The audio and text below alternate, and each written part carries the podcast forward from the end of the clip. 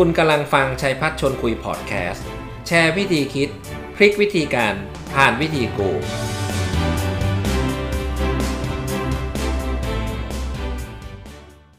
สวัสดีครับสวัสดีครับสวัสดีทุกคนนะครับยินดีต้อนรับเข้าสู่รายการชัยพัฒน์ชวนคุยนะครับก็กลับมาอีกครั้งหนึ่งนะฮะหลายคนก็ที่ไม่คุ้นชินนะเอ้ยวันนี้วันพุธแล้วเหรออ๋อไม่ใช่นะครับวันนี้ยังเป็นวันอังคารอยู่นะครับแล้วก็ผมนะฮะมีซีรีส์พิเศษนะฮะต้องจำและจดเอาไว้นะครับว่าห้าอังคารนะครับเราผ่านมาแล้วนะครับสองอังคาร Product Strategy Red Ocean กับ Blue Ocean Strategy วันนี้โอ้โหวันนี้ต้องเตรียมตัวนะฮะปิด Netflix ก่อนเลยนะครับแล้วก็มานั่งดูด้วยกันนะครับเราจะมาพูดกันเรื่องที่ใกล้ตัวมากคือเป็นเรื่องของนวัตกรรมนะครับก็ชั่วโมงนิดๆละกันนะฮะวันนี้น่าจะเป็นเรื่องที่สนุกนะฮะและแน่นอนฮะทุกท่านกำลังเห็นว่าผมมีแขกสองท่านอยู่ในรายการนะที่จะมาชวนคิดชวนคุยนะครับเพราะว่าเรื่องกลยุทธ์นะเป็นเรื่องที่มีความสำคัญมากโดยเฉพาะอย่างยิ่งพวกเราต้องยอมรับนะครับวันนี้โลกได้หมุนเข้าสู่ยุคดิจิตอลเต็มตัวแล้วนักการตลาดที่พร้อมจะปรับตัวและเรียนรู้ในการพัฒนาสินค้าดิจิตอลเนี่ยเป็นอะไรที่จะต้องให้ความสำคัญมากนะฮะเพราะว่า Innovation Strategy เนี่ยเป็นการพัฒนาสินค้าที่เป็นเรื่องของ Digital Platform เป็นเรื่องของ Digital Product Digital Service นะครับซึ่งมันมีโอกาสสูงมากๆนะครับที่จะสร้าง S curve ให้กับธุรกิจของคุณอ่ะถ้างั้นเดี๋ยวมาดูนะครับว่าอะไรคือ Problem Space Ideation นะฮะ Solution Space แล้วก็เราจะ Go Market ได้ยังไงมีคำตอบแน่นอนนะครับวันนี้อยู่กับกูรูสองท่านนะครับท่านแรกนะครับนะสาวสวยคนเก่งของเรานะครับก็คืออาจารย์เองหรือว่าคุณบังออนสุวรรณมงคลกรรมการผู้จัดการบริษัท Hummingbird Consulting นะครับซึ่งเป็นบริษัทที่มีความเชี่ยวชาญในการทำกลยุทธ์การตลาดนะผ่านการเข้าใจลูกค้านะครับอันนี้ก็สวัสดีครับคุณบางออนสวัสดีค่ะสวัสดีครับและอีกท่านหนึ่งนะครับแหมหนุ่มรอนะฮะมากด้วยความสามารถนะครับก็คืออาจารย์เชิดพงษ์ขันนภาปัจจุบันท่านเป็น Managing Director Frontier Innovation นะครับธรรมศาสตร์ Design Center สวัสดีครับอาจารย์โอสวัสดีครับสวัสดีครับสวัสดีครับนะฮะแหมวันนี้มีทั้งคนเองแล้วก็อาจารย์โอนะฮะมาออกรายการชัยพัฒน์ชวนคุยนะครับก็น่าจะได้สาระดีๆแน่นอนนะครับเรามาพูดกันต่อนะครับวันนี้เราจะมาคุยกันเรื่อง Innovation Strategy เรื่องนี้สำคัญแค่ไหนมันมีเรื่องราวอย่างไรท้าทายตรงไหนเรามาเจาะลึกไปด้วยกันนะครับงั้นผมขออนุญาตเริ่มต้นที่คุณเองก่อนเลยนะครับอ่ะคุณเองเล่าให้เราฟังนิดนึงว่าเอ่อทำไมต้อง Innovation เนาะหลายคนบอกเอ๊ะทำไมต้อง Innovation เชิญเลยครับโอเคเดี๋ยวเองขออนุญาตเปิดสไลด์เดี๋ยวพาร์ทนี้เองเองกับคุณโอเราจะช่วยกันเล่านะคะต้องเล่าอย่างนี้ก่อนค่ะคือเอ่อทำไมต้องมี innovation นะคะเองคิดว่าตอนนี้หลายคนน่ะค่อนข้างรู้แล้วล่ะเนาะยกเว้นแบบเออบางคนที่ยังนึกไม่ออกว่าจะทำยังไงเองว่าหลักๆคืออย่างแรกค่ะอาจารย์เองว่า innovation น่ะมัน increase uh, profit margin ได้เนาะเพราะว่ามันทำให้เราสามารถสร้าง S curve ใหม่ของ business ได้อะค่ะครับแล้วก็อีกอย่างนึงคือต่อให้เราไม่ innovate คนอื่นก็ innovate ค่ะแล้วไม่มีทางอยู่ได้เลยเราจะพบว่าธุรกิจหลายอันมากเลยที่อยู่ไม่ได้เช่นยกตัวอย่างเนาะทีวีแบบ traditional เห็นไหมคะตอนนี้ยังอยู่ยากเลยมันจะมีหลายเจ้ามากที่ถูกแบบพวกเองขอเรียกว่าสึนามิของ innovation เนาะเข้ามาเองก็เลยเชื่อว่าจริงๆแล้วตอนนี้ทุกวงการนะต้องต้องต้องขึ้นมามามาสู้เพื่อสิ่งนี้แล้วล่ะบางคนถามเองแบบนี้ด้วยซ้ำไปว่ารอให้มันมาก่อนได้ไหมเองขอเรียกว่ามันคล้ายสึนามิอะค่ะคุณอยากรอให้มันมาไหมหรือว่าหรือว่ารีบเปลี่ยนแปลงก่อนที่มันจะมาจริงเพราะว่าเวลามันมามันเตรียมไม่ทันค่ะอาจารย์อืมแล้วจากที่คุยกับลูกค้าหลายคนน่ะคือการปรับตัวหรือการทำพวกเอ่อ Digital Transformation น่ะมันต้องใช้เวลามันต้องใช้ Learning Curve ขององค์กรเนาะโอเนาะเออนี่คือของเองมุมที่หนึ่งค่ะโอมีเสริมไหมว่าทำไมต้อง Innovate ใช่ครับก็ลองคิดดูถ้าเราไม่ Innovate มันจะเป็นยังไงใช่ไหมครับเราก็โลกมันก็เปลี่ยนไปเรื่อยๆความต้องการของตลาดของลูกค้าก็เปลี่ยนไปเรื่อยๆเป็นเรื่องธรรมชาติคู่แข่งเราก็สร้างอะไรขึ้นมาเรื่อยๆถ้าเราไม่เปลี่ยนเนี่ยครับเราไม่สร้างอะไรขึ้นมาบ้างเนี่ยครับเราก็ถูกลืมแน่นอนใช่ไหมครับนี่ผมว่าเป็นธรรมดาที่เราจะต้องผมว่าเราเราอินโนเวทอยู่แล้วบางทีเราอาจจะไม่รู้ตัวด้วยซ้ำเราอาจจะสร้างอะไรใหม่ๆขึ้นมาบ้างแต่ว่าผมว่าเป็นการที่เรามีอ่ามีมีอะไรอะ awareness กับการที่เราเออต้องทำยังไงให้มันจริงจังมากขึ้นด้วยนะครับค่ะจริงๆเองอยากเสริมมันด้วยอาจจะมีบางคนบอกว่าถ้าเป็นสินค้าที่ไม่เทคต้องอินโนเวทไหมเคยมีคนถามแบบนี้เหมือนกันเช่นทำข้าวสารอย่างเงี้ยเป็นเป็นแบรนด์ลูกค้าอย่างเงี้ยทำข้าวสารต้องอินโนเวทไหมอ่าเอ็งกลับอยากให้มุมเอ็งกลับอยากให้มุมมองว่าอย่างนี้นะคะทุกสินค้าทุกบิสเนสอะคุณมีมุมในการทำอินโนเวชันของคุณได้ เดี๋ยวเองจะมาเล่าว่าคิดมีวิธีคิดยังไงแต่เองอยากบอกทุกคนว่าอย่าคิดว่าเราไม่ใช่บริษัทเทคเราเลยไม่ต้องอินโนเวทีฟไม่จริงนะคะอ่ะเองยกตัวอย่างลูกค้าที่เองชื่นชอบลูกค้าหงทองทำข้าวสารนะคะธุรกิจข้าวสารเนี่ยแข่งกันหนักมากใช่ไหมคะแต่ชอบหงทองอย่างหนึ่งคือ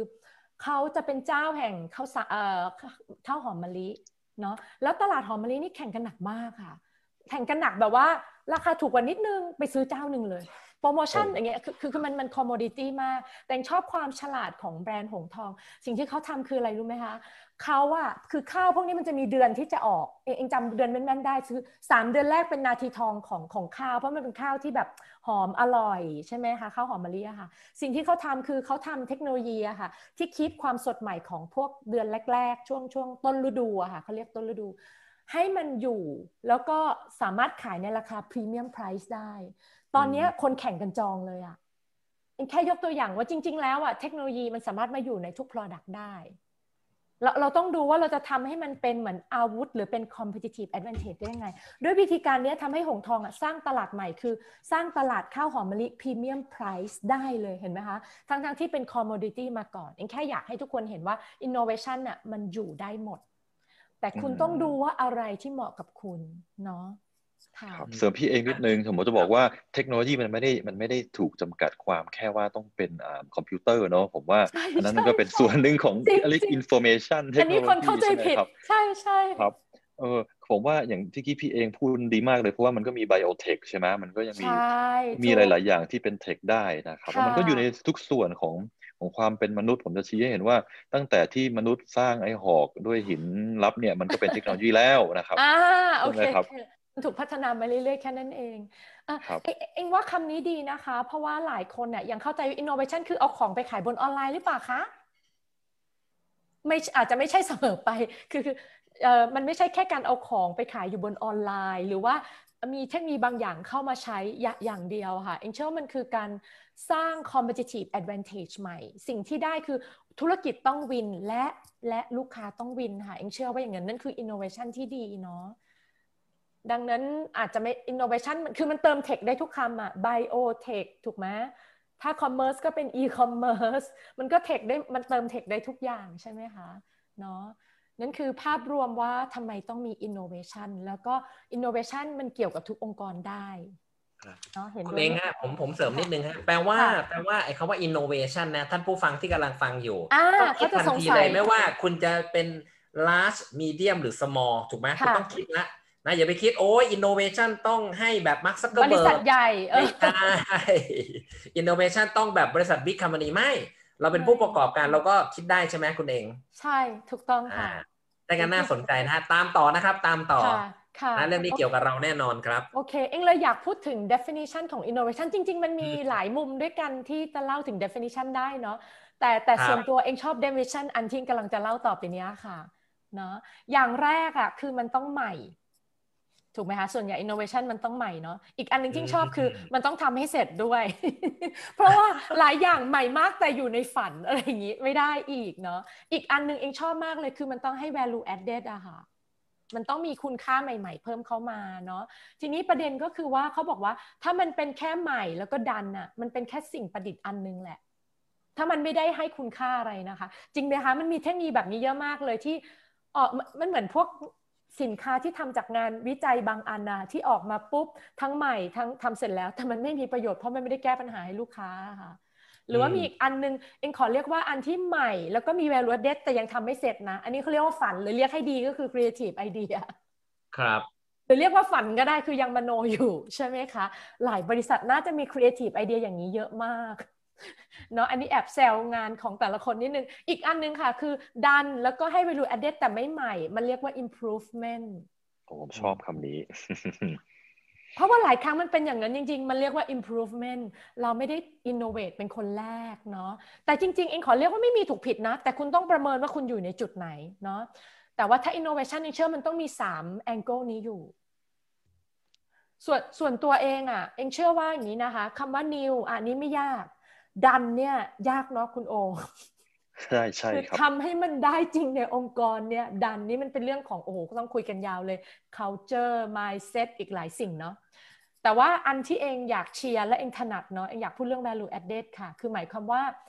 ปัญหาที่เจอเทคโนโลยีหลายอันเลยเอา innovation เนี่ยเนาะมันไม่ได้สร้างคุณค่าเพิ่มในตลาดจริงมันเน้นแค่ว่ามันเป็นสิ่งใหม่มันเป็นเทคโนโลยีล้ำมันเป็นแบบโอ้โหสี่จุดอะไรก็ว่าไปแบบเนี้ยเนาะทีนี้เองเลยเชื่อว่าถ้า innovation ที่ดีอ่ะมันต้อง provide better value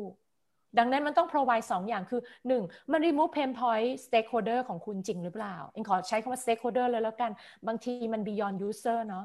หรือว่ามัน add new gain point จริงหรือเปล่าเพราะว่าเองพูดอย่างนี้เพราะเองอยากใช้คำว่า stakeholder เพราะบาง innovation สมมุติเอามาใช้เพื่อ operate งานข้างในแล้วปัญหาคือทั้งบริษัทไม่มีใครใช้ค่ะอาจารย์เคยเจอไหมคะมันเยอะมากอ่าเพราะอะไรอะเพราะมันไม่ remove pain point อะแล้วมันก็ไม่ add new gain point ด้วยคนก็เลยรู้สึกว่าโอเคงั้นฉันก็ไม่ใช้กันละกันเองเลยเรียกคำว่า stakeholder แล้วกันเนาะเนาะคุณโอมีเสริมในพาร์ทนี้ไหมตรงไหนยากสุดคุณโอว่าโอ้โหอ่าผมขอเสริมละกันที่จริงแล้วไอ้เรื่อง value เนี่ยสำคัญจริงๆนะครับผมเห็นด้วยคุณเองเพราะว่าอ่าเราเราเราในฐานะของ user เนี่ยเราเรามักจะอ่าเราเรามักจะยังไม่ยังไม่เห็นไอ้เกณฑ์ point ที่กำลังที่มันแบบสมมติเรามีของที่เอามาใส่ใช่ไหมครับบางทีมันยังมีความมันมีกำแพงขวางกั้นอยู่เขาเรียกอันนี้ใช่ไหมที่มันอยู่ในฟิลของ ยู เอ็กซ์ ครับที่เรียก usability เนาะเพราะฉะนั้น innovation เรื่อง add value เนี่ยมันต้องมาครบเลยผมว่ามันมีมันมีพีระมิดมันมีทฤษฎีอยู่อันนึงอ่าเขาบอกว่านอกจากที่จะต้องมี functional value แล้วมันยังต้องมีเรื่องของ usable value นะครับแล้วยังมีเรื่อง emotional value อีกนะครับมาครบเครื่องนะครับจริงๆเอ็งเอ็งชอบอันนี้นะคุณโอคือหลายคนน่ะคิดถึงฟังก์ชันนอลอ่ะเอ็งเชื่อว่าเทคโนโลยีที่ดีอ่ะต้องทำให้คนหลงรักได้ด้วยใช่ใช่เลยครับแล้วบางทีอ่ะการทำให้คนหลงรักอ่ะมันไม่ได้ราคาแพงนะคะเอ็งยกตัวอย่างเอ็งทำเอ็งทำ อาร์ วี ซี คือเอ่อ Robot Vacuum Machine ไอ้เครื่องที่ทำความสะอาดพื้นที่เป็นกลมๆอ่ะค่ะอ่าครับอ่ารู้ไหมเอ็งเจออินไซต์นึงน่ารักมากเลยเขาบอกว่าไอ้เครื่องเนี้ยปัญหาเพนพอยต์อะค่ะอาจารย์มันชอบไปติดตามซอกต่างๆเพราะเครื่องมันจะวิ่งไปทำความสะอาดเรื่อยๆใช่ไหมแล้วมันจะติดแล้วมันจะไปไหนต่อไม่ได้นะคือมันจะตายอยู่ตรงนั้นเลยแล้วต้องให้เจ้าของมาหยิบมันไปนะคะแล้วรู้ไหมว่าคนอยากได้อะไรตอนเอ็งทำอินไซต์น่ารักมันบอกว่าเขาทุกคนเนี่ยยูเซอร์บอกว่าอยากให้เครื่องเนี้ยมันร้องไปเลยแม่จ๋าแม่จ๋าอยู่แบบแม่จ๋าแม่จ๋ามาหยิบหนูไปหน่อยอะไรอย่างเงี้ยคืออยากให้มันพูดได้หรือว่าส่งเสียงเรียกมันดูเป็นแบบมันใส่ความเหมือนเป็นสมาชิกคนหนึ่งในบ้านนะคะอันนี้แค่เล่าว่าอันนี้มันคือเอ่อ lovable product เนาะนอกจากแก้เพนพอยต์มันใส่กิมมิคบางอย่างทำให้คนหลงรักมันได้อะลูกค้าเองอะตอนนี้ใส่เสียงโดเรมอนเข้าไปค่ะคือคือ voice เอ่อเสียงภาคของโดเรมอนเข้าไปในนั้นอะน่ารักไหมแล้วก็บอกว่าเหมือนประมาณแบบเอ่อช่วยมาเก็บฉันไปหน่อยฉันอยู่ตรงนี้อะไรอย่างเงี้ยน่ารักเนาะครับค่ะอันนี้แค่แค่ยกตัวอย่างค่ะเอ่อคุณเองอาจารย์โอผมเสริมนิดนึงฮะผมคิดว่าโมเดลนี้เวิร์กมากนะฮะเพราะมันทำให้เอ่อทุกๆคนกลับมาคิดว่าวันนี้แม้มีสถานการณ์โควิดการที่บอกว่าเฮ้ยเราต้องคิดใหม่ทำใหม่ไม่พอนะฮะเพราะว่าการคิดใหม่นะฮะมันมันแล้วไม่ตอบโจทย์ลูกค้านี้โคตรอันตรายจริงไหมฮะคิดใหม่ได้แต่เวลาที่คุณคิดใหม่คุณต้องคิดใหม่และสิ่งนั้นจะต้อง add value ใช่ถูกไหมฮะเพราะว่าหลายคนชอบคิดใหม่นั่งเทียนกันในออฟฟิศเฮ้ยแกฉันอยากทำอย่างนี้ก็กดออกมาขายไม่เวิร์คครับอาจารย์โอนะคุณเองเนาะใช่ใช่มันต้องแก้ปัญหาค่ะยกตัวอย่างเองพยายามยกหน่อยให้คนเห็นภาพว่าทำไมเองเรื่องนี้เองถึงแคร์เช่นนะคะเองมีลูกค้าอินเวสเตอร์มาจากต่างประเทศรายหนึ่งตอนเนี้ยนะคะเขาบอกว่าถ้ามีแอปเขาเอามาจากเมืองนอกมีแอปนะแล้วให้พวกเราสามารถจองคิวในการไปหาหมอที่คลินิกได้คำถามเองนะคะคุณคิดว่าอันนี้มีประโยชน์ไหมจองคิวในการไปหาหมอที่คลินิกนะคะไม่ใช่โรงพยาบาลคลินิกเนาะแก้เพนพอยต์ไหมทีนี้เองสำหรับเองเนาะเองก็จะบอกว่าไม่แก้เพราะเองไม่หาหมอคลินิกอันนี้เองอาจจะไม่ใช่ target แต่ทั้งไปคุยกับคนที่ไปคลินิกเขาบอกไม่แก้เหมือนกันเพราะไปคลินิกไม่ได้ลำบากขี่สมมติขี่มอเตอร์ต่างจังหวัดขี่มอเตอร์ไซค์ไปสามสิบเก้าถึงเอาไปบอกหมอว่าอยากเจอแค่นี้เองแล้วไม่ต้องรอด้วยถ้าเป็นแบบนี้จบเลยไหมเทคโนโลยีนี้ต่อให้มันล้ำมากเลยนะมันทันสมัยที่สุดแต่ว่าฉันไม่ได้ลำบากกับการจองคิวนะแล้วมันก็อยู่แค่อีกไม่กี่ก้าวจากบ้านชั้นอย่างเงี้ยอันนี้เราก็ต้องเริ่มคิดหนักแล้วว่าแพลตฟอร์มมันให้ value แค่นี้หรอใช่มันไม่ใช่ปัญหามันต้องเป็นแก้ปัญหาให้ถูกคนด้วยใช่ไหมครับถูกต้องถูกคนแล้วก็ถูกเพนพอยต์เนาะเพราะฉะนั้นฟีเจอร์มันอาจจะเป็นอย่างอื่นที่ไม่ใช่แค่จองคิวอ่ะ มันต้องเป็นอย่างอื่นหรือเปล่าเองแค่จะบอกบางเทคโนโลยีอ่ะมันมาจากต่างประเทศ very success เช่นถ้ามันอยู่อินเดียเองจะไม่เถียงเลยเพราะว่ากว่าคุณจะไปเจอคลินิกโน้นครูแบบโคตรไกลเลยคือหมายถึงสัดส่วนของของคุณหมอกับคนไข้อาจจะคนละแบบแต่ของเรามันคนละแบบอะไรเงี้ยเองแค่ยกตัวอย่างเนี้ยค่ะว่ามันต้องมี value added จริงๆค่ะเองกล้าทาเลยมิฉะนั้นคุณจะต้องลงทุนอีกหลายล้านแล้วไม่มีคนใช้งานอืมอืมอืมคุณเองฮะผมผมจำได้ว่าเขาที่รักคุณเองแชร์กับพวกเราว่า value added ที่ดีมากๆเลยต้องไปแมทช์กับ unmet need ใช่ใช่ใช่ไหมต้องแมทช์กับ unmet need ด้วยเพราะถ้า value added เจ๋งแต่ว่าไปตรงกับ competitor ก็กลายเป็น on par อีกใช่ใช่ถูกค่ะเดี๋ยวจะมีพูดเรื่องนี้เหมือนกันเนาะโอเคงั้นเดี๋ยวเราไปกันต่อเนาะครับโอเคอ่ะอันนี้อิงเลยอยากลิสต์กันว่าจริงๆแล้วอ่ะ innovation น่ะคือคืองานของเองจะเป็นงาน empathize เนาะการเข้าใจลูกค้าค่ะจริงๆอ่ะมันสามารถทำได้ทุก stage ของ product อันนี้โอถนัดอยู่แล้วเดี๋ยวโอช่วยเสริมได้คืออันแรกมันเริ่มจากไอเดียที่เป็นศูนย์ก่อนเลยค่ะหมายถึงว่าเราอยากรู้ว่าถ้าเราอยากทำแอปสำหรับเอ่อยกตัวอย่างสมมติทำแอปให้ช่างก่อสร้างมารวมตัวกันเยอะๆในแพลตฟอร์มเนี้ยได้ไหมอันนี้เขาเรียกว่า idea stage คือยังเป็นวุ้นอะไอเดียมันยังเบื้องต้นมากๆอ่ะอันนี้ก็สามารถ explore ได้ค่ะนะคะแล้วก็พอหลังจากนั้นนะคะเราเริ่มสร้าง value creation คือเราจะรู้ว่าเราอยากรู้ว่า product แบบไหนที่ไปแก้ปัญหาได้อ่ะอันนี้มันเป็นช่วง problem solution fit อะค่ะดูว่า product ต้องมีฟีเจอร์อะไรที่แก้แต่ละปัญหาได้พอหลังจากนั้นมันจะเริ่มออก product เป็นเหมือน prototype ละคือ product ที่มันเกือบเสร็จแล้วเกือบจะออกสู่ตลาดได้แล้วเราจะมีเป็นเป็นเป็น final test อีกทีแล้วก็ดูในแง่ market fit ว่าตกลงมันจะ target ที่ใครมันจะ go to market แบบไหนอะไรอย่างเงี้ยค่ะเหมือนกับใกล้คลอดแล้วว่างั้นเหรอแล้วก็มีอีกแบบนึงที่จะทำได้เหมือนกันก็คือบางเจ้าทำสามสเตจนี้ด้วยตัวเองไปก่อนละ launch ไปตลาดละแต่ว่าอยาก scale up อย่างเช่นเขาอาจจะไม่โตทันใจเข้าหรือไม่ success อย่างที่คิดก็ต้องมาทำ empathize เหมือนกันว่ามันมันมีอะไรผิดปกติหรือเราจะสร้าง S curve ให้กับ business เนี้ยให้คน adopt เยอะกว่านี้ได้อย่างไรอันนี้แค่ตัวอย่างเนาะว่ามันอยู่ในทุก stage ของ innovation ได้เพราะว่าบางคนบางคนเข้าใจว่าต้องเริ่มตั้งแต่ศูนย์หรือเริ่มตั้งแต่ตอน product เสร็จมันเริ่มได้หมดแต่เองอยากแนะนำว่าควรจะทำเอ็มจริงๆมันต้องทำ empathize along the way แหละแต่ส่วนใหญ่ถ้ามาหาเองเองอยากให้เป็น stage แรกแหละเพราะอะไรรู้ไหมคะสินค้าที่สมมุติว่าเข้าไปในตลาดแล้วพังแล้วความเสียหายมันเยอะค่ะเยอะตั้งแต่หนึ่งคุณทำไปหลายล้านแล้วข้อที่สองคุณลงเงินการตลาดไปเยอะแล้วภาพลักษณ์คุณแย่แล้วคุณดูเป็นแบรนด์ที่แบบไม่มีอะไรเลยในตอนนั้นอะแล้วถ้ามาแก้ค่าความเสียหายมันเยอะเองคิดว่าการที่ชัดตั้งแต่ early stage สำคัญกว่าแต่ว่าคุณโอมีอะไรเสริมไหมฮะคุณโอมีอะไรเสริมคุณเองตรงนี้เนี่ยตรงนี้มันเป็นจุดอันตรายผมต้องต้องบอกเลยเพราะว่าถ้าผู้บริหารมักจะมองว่ามันยังไม่มีปัญหาเลยทำไมต้องมานั่งเนี่ยรีส่งรีเสิร์ชอะไรเยอะแยะเพราะว่ามันก็ใช้เงินเยอะแยะเหมือนกันใช่ไหมเออแต่ว่าเขาเขาไม่เคยเจ็บบางคนไม่เคยเจ็บมาก่อนเนี่ยก็จะแบบคิดว่าคิดว่าเอ้ยมันต้องมันต้องมีปัญหาก่อนค่อยมาแก้แต่จริงๆแล้วคุณเองคุณเองที่เองเสริมนี่กับตรงนี้มันคิดยังไงดีครับโอ้ยโอ้โอ้ดีมากเลยใช่ใช่ปัญหาผู้บริหารคล้ายๆเรื่องสุขภาพเลยค่ะอาจารย์อย่างเช่นฉันยังไม่เป็นมะเร็งอ่ะฉันก็ฉันก็กินหมูปิ้งย่างเหมือนเดิมแล้วกันแต่ว่าพอคุณเป็นอ่ะโอ้โหคุณหมอเหนื่อยมากนะคะกว่าจะทำให้คุณหายได้อ่ะแล้วบางทีอ่ะมันไม่ได้หายด้วยอ่ะถูกไหมนั่นแหละเหมือนกันเลยจริงๆอันเนี้ยดีมากเลยโอเห็นด้วยเลยหลายคนอ่ะแต่ยังไม่เห็นปัญหาไงยังไม่เห็นใช้คำว่าหายหายนะดีกว่าเนาะเองแอบกระซิบว่าเชื่อไหมว่ามีอินโนเวชั่นหลายอันมากเลยที่ที่ไม่ฟลายอย่างที่คิดค่ะไม่ได้ทำเงินได้อย่างที่คิดอืมบอกบอกบอกได้เลยจากการสัมผัสและดูแลลูกค้ามาหลายรายพอคุยลึกๆเองรู้เลยว่าเพอร์ฟอร์แมนซ์แบรนด์นี้ไม่ดีเลยอ่ะอย่างเงี้ยต้องระวังมากๆเนาะโอเนาะดังนั้นเองเชื่อว่าสตาร์ทให้แข็งแรงอ่ะคุณจะไม่เหนื่อยในอนาคตแล้วคุณจะเก็บทุก opportunity ได้จริงครับก็แล้วแล้วก็เอาเชิญก่อนครับเชิญเชิญครับคุณโอเชิญก่อนเชิญอาจารย์โอก่อนอ๋อโอเคขอบคุณครับก็จะบอกว่าอย่าอย่างที่พี่เองพูดเลยอ่า empathize เนี่ยหยุดไม่ได้เลยนะครับคือมันจะเรามันไม่มี it's not it's not too late to start เนอะแต่ว่าก็ไม่ควรหยุดนะจะบอกว่าอย่างอย่างจุดที่ข้ามจาก problem solution fit ไป product market fit เนี่ยก็ต้องใช้ empathy อีกเยอะแยะอย่างเช่นเราต้องไป look look into channel นะว่า channel ไหนเนี่ยเขาลูกค้า user เราจะเข้าไปเข้าถึงเนี่ยใช่ไหมครับ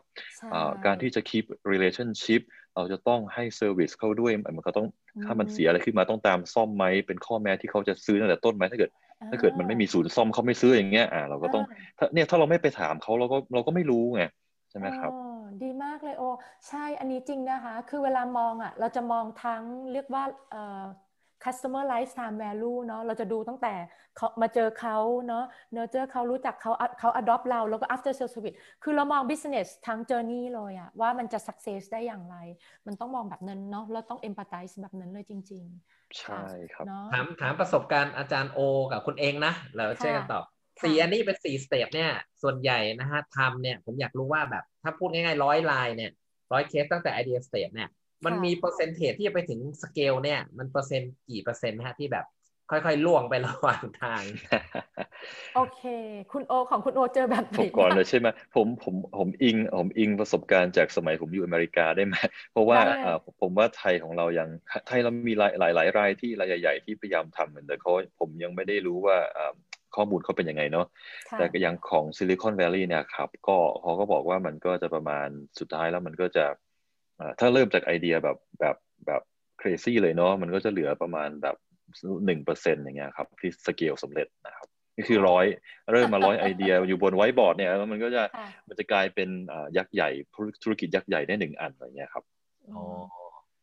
แล้วคุณคุณคุณคุณเองคิดยังไงฮะว่าก่อนค่อยๆไล่ไปไล่ไปไล่ไปเออเอ็งขอเรียกว่างี้ดีกว่าคือถ้าไม่เรียกถึงความ success นะเอาเป็นว่าถ้าคุณจะทำหนึ่งสองสามอ่ะไม่ยากหรอกค่ะอาจารย์เพราะว่ามันมันยังไม่ออกสู่ตลาดทุกคนก็ยังคิดว่าโอเคเขาก็จะทำไปเรื่อยๆจากที่เอ็งเจอนะคะเขายังไม่เห็นหายนะเขายังไม่หยุดค่ะอาจารย์จนถ้าทั้งเงินยังมีพูดจริงๆถ้า resource ยังมีเขาจะทำจนจบอันที่สามค่ะแต่ส่วนใหญ่จะเห็นหายนะเมื่อออกสู่ตลาดค่ะอาจารย์ด, ดังนั้นสิ่งที่เอ็งเจอคือคนเหมือนกับเอ็งขอเรียกเป็นขอเรียกว่าเป็นหมอคนไข้ไม่รู้ตัวหนึ่งก็ไม่ค่อยดีสองก็ไม่ค่อยดีแต่ก็จะทำต่อเรื่อยๆค่ะเพราะเขายังไม่รู้หายนะถ้าเขารู้เขาหยุดแล้วล่ะดังนั้นคนส่วนใหญ่จะไม่หยุดค่ะอาจารย์แต่ว่าจะมาตายตอนออกสู่ตลาดค่ะเขาจะรู้ว่ามันไม่ได้ดังนั้นคนคนที่มาหาเอ็งจะมีทั้งสองสเตจคือ early stage นี้เลยกับหายนะแล้วแล้วค่อยมามีสองแบบค่ะไม่ไม่ไหวเพราะฉะนั้นสามสเตจแรกนี่ถ้าไม่รู้จัก insight ไม่รู้จัก value added ให้ดีโอกาสสเกลคงยากถูกไหมใช่ใช่จริงๆถ้าคุยอ่ะมันต้องมีรายละเอียดอย่างเช่นตอน go to market เราต้องเห็นว่าใครจะเป็น first adopter ของเราเนาะคุณโอเรื่องนี้ซีเรียสมากค่ะเพราะเวลาขายสู่ตลาดเนี่ยคุณต้องรู้ว่าแบรนด์ของคุณอ่ะใครเนาะจะเป็น easy win target คนแรกสมมติว่าคุณคุณคุณมีแอปอันนี้คุณต้องรู้ก่อนว่าใครที่ใช้ใช้เงินนิดเดียวใช้เงินการตลาดนิดหน่อยคนเหล่านี้จะมาหาคุณเป็นคนแรกเพราะฉะนั้นคุณต้อง provide the right message for for the right target the right channel เรียบร้อยเลยเพราะว่าคุณต้องทำให้คุณสร้างเงินได้เร็วที่สุดแล้วมันจะค่อยๆ expand ไปเรื่อยๆคุณต้องมีแผนเป็น milestone แบบนี้เริ่มตั้งแต่ first adopter ถูกไหมแล้วก็ค่อยๆไปอย่างนี้ทุกครั้งที่ทำเองจะมองหา first adopter เสมอเลยค่ะอันนี้สำคัญมากคุณเองฮะ first adopter กับ super consumer นี่เหมือนกันไหมโอเคมันจะไม่เหมือนกันตรงที่ super consumer จะใช้เวลาเหมือนกับพูดถึงการเก็บข้อมูลค่ะอาจารย์แต่ถ้า first adopter เองมองฝั่งคนที่กำลังจะซื้อค่ะอาจารย์มันอาจจะเป็น aspect คนละแบบเวลา super consumer ถึงเวลาเก็บข้อมูลเนาะแต่ว่าถ้า first adopter หมายถึงคนที่กำลังจะซื้อ product เราจริงๆอ่ะจะเป็นใครมันจะคนละ stage ของการใช้งานนะคะดีครับแม่เข้าใจเนาะเราไปกันต่อเนาะอ่าทีนี้อันนี้เป็นเป็นเฟรมเวิร์กที่เอ็งตั้งแหละจากที่เอ็งทำงานมาทั้งหมดอะค่ะเอ็งเชื่อว่าอ่ะทุกคนถ้าใครมีเทคโนโลยีในองค์กรเนาะหรือ innovation เอ็งอยากให้ลองเช็คเรื่องนี้เลยเอ็งเชื่อว่าเทคโนโลยีที่ดีนะคะเมื่อกี้จำได้ไหมสามวงของเราเอ็งกำลังพูดเรื่อง value added value added มันแบ่งเป็นสองอย่างคือคุณต้องชนะสองอย่างต่อไปนี้ก่อนนะคะก็คือชนะที่หนึ่งคือชนะลูกค้าคุณกลุ่มเป้าหมายของคุณเนาะทีนี้ชนะลูกค้าคืออะไรคือมันต้อง remove pain point แล้วก็ add new gain point ก่อนเนาะยกตัวอย่างเช่นอ่ะคุณดูพวกสินเอ่อพวกแอปที่เป็น delivery ก็ได้มัน remove pain point แน่ๆเราถึงยอมคือทุกวันนี้เรายอมใช้มันทุกอันเลยอ่ะแอปที่เราใช้บ่อยๆเพราะมัน remove pain point จริงเช่นเอ็งเกลียดแท็กซี่สมัยก่อนมากเลยเดี๋ยวนี้เอ็งเลิกใช้แท็กซี่ปกติไปเลยอ่ะเอ็งใช้แต่ Grab ใช่ไหมเกลียดอะไรก็เดี๋ยวขอเติมแก๊สอ่ะใช่ไหมมันมีความไม่ซื่อสัตย์หลายอย่างอ่ะฉะนั้นระยะทางก็ไม่แน่นอนจะไปส่งตรงนี้ไหมก็ไม่มีของหายก็จับตัวไม่ได้พาวนพาวนเออพาวนอะไรเงี้ยคือเมื่อก่อนเลยกับแท็กซี่มากเลยเนาะนั่นแหละมัน remove pain point กับ add new gain point จริงมันถึงอยู่รอดเพราะเราสังเกตเลยอะไรก็ตามที่เรายอมจ่ายตังค์เราทำเพื่อสิ่งนี้แหละและอะไรก็ตามที่เราไม่ใช้มันจะเป็นสิ่งนี้เช่นกันก็คือมันไม่ช่วยอะไรสักอย่างนึงเลย add ก็ไม่ได้ remove อะไรก็ไม่ได้เนาะอีกอันนึงที่ชอบก็คือว่าคุณต้องชนะคู่แข่งแต่ว่าเวลาเป็น innovation ค่ะทุกคนคำว่าคู่แข่งอ่ะมันมีสองแบบคือเอ่อ solution เดียวกับคุณหมายถึงว่าถ้าสมมติคุณทำเป็นแอปสำหรับ delivery อาหารคู่แข่งคุณก็เพียบเลยตอนเนี้ย Line Man Grab เอ่ย Robin Hood เอ่ยแอบแอบสังเกตว่ามียี่ห้อบางยี่ห้อออกมาแล้วเองไม่รู้สึกเลยว่ามันวินคอมเพทิเตอร์ตรงไหนวะแต่ไม่กล้าพูดยี่ห้อนะโอเคคือแอบช็อกว่าออกมาทำไมเนาะโอเคอะทีนี้ประเด็นก็คือการวินคอมเพทิเตอร์มันจะมีคอมเพทิเตอร์ทางตรงเช่นถ้าเองเป็นเครื่องทำความสะอาดเองเป็น อาร์ วี ซี แบบนี้คู่แข่งเองก็คือเป็น อาร์ วี ซี ด้วยกันถูกไหมคะแต่ว่าอีกอันนึงที่อยากให้ทุกคนมองแล้วคนชอบลืมมองอ่ะก็คือเวลาเทคโนโลยีมันมามันชอบมาเพื่อรีเพลซทางเลือกเดิมเก่าๆบางอย่างเนาะ อาร์ วี ซี มันเกิดมาเพื่อฆ่าสิ่งแรกก่อนเลยคือเราทำความสะอาดเองนั่นคือมันฆ่าวิธีการดั้งเดิมว่าทำไมคุณต้องทำความสะอาดพื้นด้วยตัวเองกับอีกอันนึงอ่ะที่ทำให้เองไม่กล้าซื้อ อาร์ วี ซี เหมือนกันคือเองมีแม่บ้านที่เก่ง ถูกไหมเนี่ยคุณต้องเข้าใจลูกค้าแบบมองแบบ user centric มากๆเลยอ่ะว่าสินค้าคุณอ่ะจะโตไม่โตอ่ะคุณกำลังสู้อยู่กับอะไรครับใครที่แก้ปัญหาเดียวกับเราเองขอเรียกว่าเป็นคู่แข่งหมด mm-hmm. สมมติเองทำแอปสำหรับคำนวณภาษีคู่แข่งเองก็จะเป็นทุกคนเลยตั้งแต่อ่ะแบงก์มันก็แอบคำนวณให้อ่าเอ่อสมมติว่าโปรแกรมบนกรมสรรพากรก็คำนวณให้เฮ้ยหรือเองใช้ Excel เองก็คำนวณได้เหมือนกันนะอย่างเงี้ยคือต้องคิดแบบเนี้ยว่ามันมีทางเลือกมากมายเราอ่ะจะเป็น the best choice ได้อย่างไรครับเออเนาะเนาะจริงๆได้ไอเดียนะฮะอาจารย์โอคุณเองบอกว่า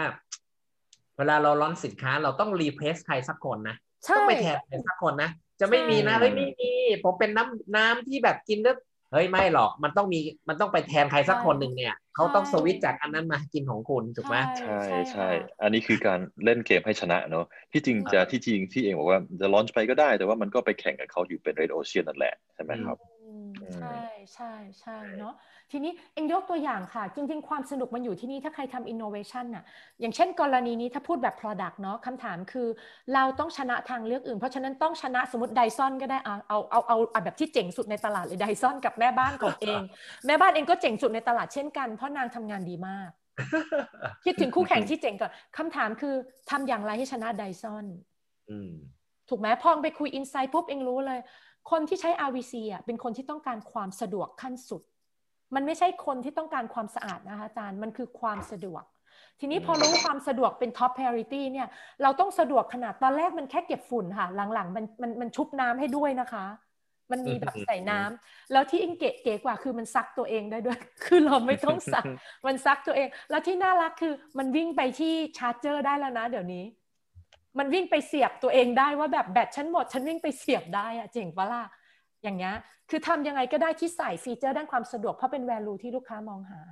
นี่คือมองมองแบบ product ก่อนนะตัวเองก่อนนะแล้วพอแข่งกับคู่แข่งอ่ะคุณก็ต้องดูว่าคุณจะ convince คนที่ใช้พวก Dyson เนี่ยยังไง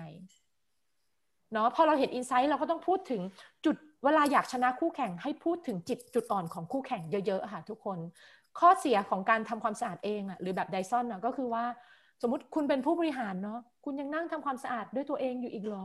คุณเอาเวลาไปทำสิ่งที่คุณรักดีกว่าถูกไหมแล้วปล่อยให้หุ่นยนต์ทำงานไม่ดีกว่าเหรอถูกไหมอย่างเงี้ยเป็นต้นเพราะถ้าคุณซื้อ Dyson ได้คุณต้องไม่ธรรมดาแน่นอนอ่ะ เอ็นแค่จะเล่าว่าพวกนี้มันมีวิธีดึงดูดแบบนี้ได้หรืออีกอันนึงอ่ะแม่บ้านคุณต้องพูดจุดอ่อนของแม่บ้านให้เอ็นตกใจก่อนเอ็นถึงจะยอมซื้อ อาร์ วี ซีสิ่งที่เองถ้าพูดแล้วตกใจเองไปคุยกับหลายคนมาละอินไซต์ของคนมีแม่บ้านต่อให้แม่บ้านเลิศนะคือข้อที่หนึ่งแม่บ้านทำงานได้ไม่ยี่สิบสี่ชั่วโมงจริงไหมข้อที่สองแม่บ้านไม่สามารถทำงานได้ถ้าเราปิดบ้าน หรือว่าแม่บ้านอ่ะห้ามป่วยห้ามตายไม่ได้อันนี้เครื่องนี้มันทำอีกอันนึงที่ชอบก็คือบอกว่าจริงๆอ่ะมันมีบาง area ที่เราไม่อยากให้เขาเข้าไปทำแม่บ้านนะนะที่มัน privacy เราเก็บของมีค่าไว้เราอยากอยู่คนเดียวตรงนี้ไม่ใช่แม่บ้านมานั่งกวาดขยะอะไรตรงตอนนี้เนี้ยมันไม่ได้บางที่อ่ะเราไม่ได้อยากให้เป็นแบบนั้นเช่นห้องนอนเราสมมตินะคะเนี่ยเห็นไหมมันมีช่องโหว่อีกมากมายที่ทำให้เทคโนโลยีเกิดขึ้นมาได้จริงๆแค่จะเล่าว่าจริงเวลาพูดคำว่า win competitor เอ็งอยากพูดถึงการ win ในแง่เอ่อ function แล้วก็ win ในแง่ communication ด้วยมันมันมีสองมุมที่ต้องคิดนะคะค่ะครับผมผมเสริมนิดนึงฮะเดี๋ยวอาจารย์โอต่อนะ คือคือผมกำลังเอ่อคิดว่าคีย์เวิร์ดนะฮะที่สำคัญมากนะที่คุณเองกำลังแชร์กับพวกเราคือเฮ้ย the right technology เนี่ยก็คือการที่เรามีเทคโนโลยีที่ใช่ผมกำลังนึกถึง engineer ผมกำลังนึกถึงพวกไอน์สไตน์ในในบริษัทนะครับว่าเฮ้ยไม่ใช่นั่งคิดหัวฟูๆอยู่ที่เอ่อบริษัทนะครับแต่ว่าต้องคิดว่าไอ้เทคโนโลยีที่ฉันกำลังคิดเนี่ยมันสองวินนี้ไหมเฮ้ยอันนี้สำคัญนะไม่งั้นก็นั่งคิดพี่นี่คือสินค้าที่เจ๋งมากนะพอไอ้นั่นฟังเสร็จเฮ้ยแล้วลูกค้าได้ประโยชน์เปล่าวะไม่แน่ใจครับพี่แล้วมันเหนือกว่าคู่แข่งบอกว่าคู่แข่งคือใครล่ะครับพี่เราไม่มีคู่แข่งอ้าวเวรละอย่างนี้เละแน่ถูกไหมคือคืออย่างนี้โอกาสการสำเร็จนี่ยากมากเพราะฉะนั้นนะพวกพวกนักอินโนเวเตอร์ต้องมี marketing mindset สำคัญใช่ดังนั้นอยากทุกคนครับ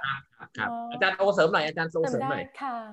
ก็ในฐานะที่ผมเป็นเอนจิเนียร์มาก่อนนะผมเคยเป็นหัวฟูๆนะเอาละแต่แต่ใช่ใช่ใช่แต่เมื่อกี้เมื่อกี้ไม่ว่ากันนะครับเข้าใจเพราะว่าผมก็ใส่ใส่เคยใส่หมวกนั้นเราก็เข้าใจเคยเข้าใจมาก่อนว่าตอนที่เราต้องใส่หมวกนั้นน่ะเราไม่มีเวลาเราไม่มีแบนด์วิดท์ที่จะไปสนใจมาร์เก็ตอ่ะเข้าใจเลยเราต้องมุ่งมั่นทำให้ไม่เสร็จเนาะดันเนี่ยที่อีกวงหนึ่งอ่ะต้องดันเออต้องดันทีนี้ฝั่งที่เรามาตอนนี้มาเข้าใจมาร์เก็ตมากขึ้นใช่ไหมตอนที่ต้องใส่หมวกเข้าใจมาร์เก็ตเราก็ไม่มีเวลาไปเข้าใจเทคโนโลยีอีกอ่ะเราทำยังไงใช่ไหมครับผมจะบอกว่ามันก็มันก็ต้องมันก็ต้องก็ค่อยๆแบ่งเวลาแหละแล้วมันก็ผมว่าในเมื่อกี้เราพูดคำว่าองค์กรกันที่เราเริ่มมาจากทอล์กนี้เกี่ยวกับองค์กรใช่ไหมมันเป็นการมันเป็นศาสตร์ในการบริหารทีมซึ่งมีความเชี่ยวชาญแต่ละคนมีความเชี่ยวชาญหลายๆแบบเนาะให้อยู่ด้วยกันได้แล้วก็เสริมสร้างกันและกันไปด้วยนะครับผมว่ามันก็เกี่ยวกับการสื่อสารในทีมไปด้วยเนาะโอเค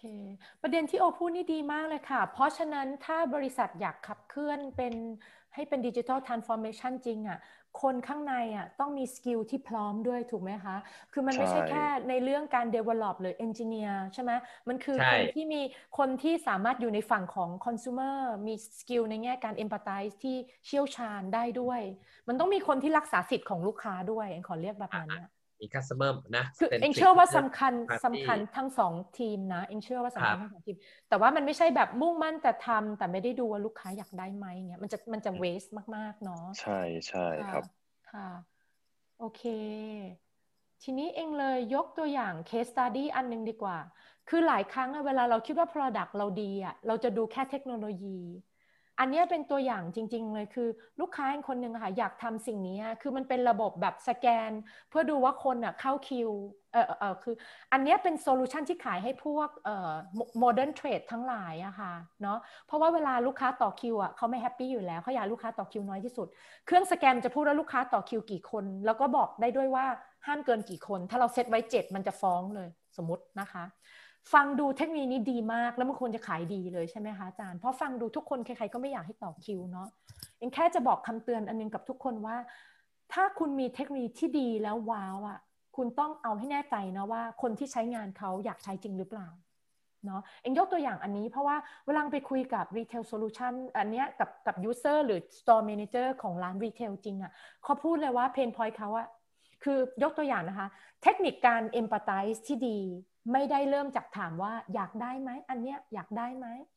เพราะว่าคนจะพูดว่าอยากได้อยากได้เพราะว่ามันเวลาเทคโนโลยีอะไรมันก็ดูดีหมดอะสินค้ามันจะเป็นอย่างนี้เองก็รู้สึกว่ามันดูดีในตอนแรกนะจะพองไปคุยกับ store manager เองถามว่าอ่ะไหนเล่าดิว่า pain point ของการจัดการคิวอะมันคืออะไรพองไปคุยกับเขาเขาบอกว่าจริงๆอะ complication ระหว่างตอนเช็คเอาท์อะมันคือแบบบางทีอะบาร์โค้ดมันเสียค่ะหรือว่าเรามีโปรโมชั่นซื้อหนึ่งแถมสองเนี่ยเราก็ต้องวิ่งกลับไปแล้วก็เอามาแล้วเพื่อให้ได้ใช้โปรโมชั่นนั้นถูกไหมคิวก็ยาวแล้วคราวนี้หรืออีกอันนึงก็คือว่าเขาบอกว่าแคชเชียร์ไม่พอเนาะเคาน์เตอร์ไม่พอคือเคาน์เตอร์มีห้าก็เต็มห้าแล้วต่อให้รู้ว่าแถวยาวก็ช่วยอะไรไม่ได้ถูกไหมคะกับอีกอันนึงคือเคาน์เตอร์พอแต่สตาฟไม่พออีกเพราะว่าต้องบอกว่าสายรีเทลอะสตาฟเขาจะพอดีเขาจะไม่มีเผื่อเลยเนาะสมมติใช้คนหมดละต่อให้รู้ว่าคิวยาวก็คนมีแค่นี้ช่วยช่วยไม่ได้เนาะแล้วก็อีกข้อหนึ่ง ท, ที่เป็นปัญหาการจัดการคิวคือไม่มีใครมาสอดส่องว่าเฮ้ยตอนนี้คิวยาวแล้วนะอันนี้ส่วนใหญ่จะเป็นหน้าที่ของ store manager ซึ่งบางที store manager อาจจะแบบยุ่งไม่อยู่ติดประชุมไปห้องน้ำอะไรอย่างนี้แต่ว่าโอกาสจริงๆมันน้อยมากคือเหมือนกับว่าเราต้องเข้าไปดู pain point ก่อน นะคะแต่ว่าสิ่งที่น่าสนใจคืออย่างนี้ค่ะทุกคนโซลูชันเมื่อกี้ช่วยได้แค่ข้อเดียวเองโอ้โหลูกค้ามีเพนพอยต์สี่เราช่วยไปหนึ่งอย่างเงี้ยคุณคิดว่าจะขายได้ไหมเชื่อไหมคะพอขายจริงๆอ่ะคนไม่อยากได้พอคนเริ่มเรียลไลซ์ว่าเฮ้ยมันไม่ได้ช่วยหรอกเพราะพอมีมาเนี่ยมันช่วยแค่สองว่ามีปัญหาแต่อีกสามปัญหายังคงอยู่เนาะอันนั้นเลยเล่าให้ฟังว่าดังนั้นเห็นไหมคะว่าอย่า start with technology ให้ start with pain point ก่อนว่าว่าคุณจะคุณจะทำอะไรมันแก้ปัญหาจริงไหมเนาะทีนี้ตอนนั้นน่ะก็เลยเปลี่ยนเป็นโซลูชันควรจะเป็นเครื่องอัตโนมัติมากกว่าอย่างน้อยมันแก้ได้สามข้อส่วนอีกข้อหนึ่งนี้ช่วยไม่ได้จริงๆเพราะเป็นปัญหาของ internal ฝั่งลูกค้าเนาะที่เขาต้องไปจัดการเรื่องบาร์โค้ดเรื่องอะไรก็ตามนะคะอันนี้แค่ example ค่ะเพราะว่าเองเห็นเยอะมากเลยหลายองค์กรที่ start innovation ด้วยการเลือก tools เช่นเอา Salesforce มาสี่เอาใช่ไหมเอา Salesforce มาใช้เอาอะไรนะโอ้ยเจอเยอะมากเลยอ่ะ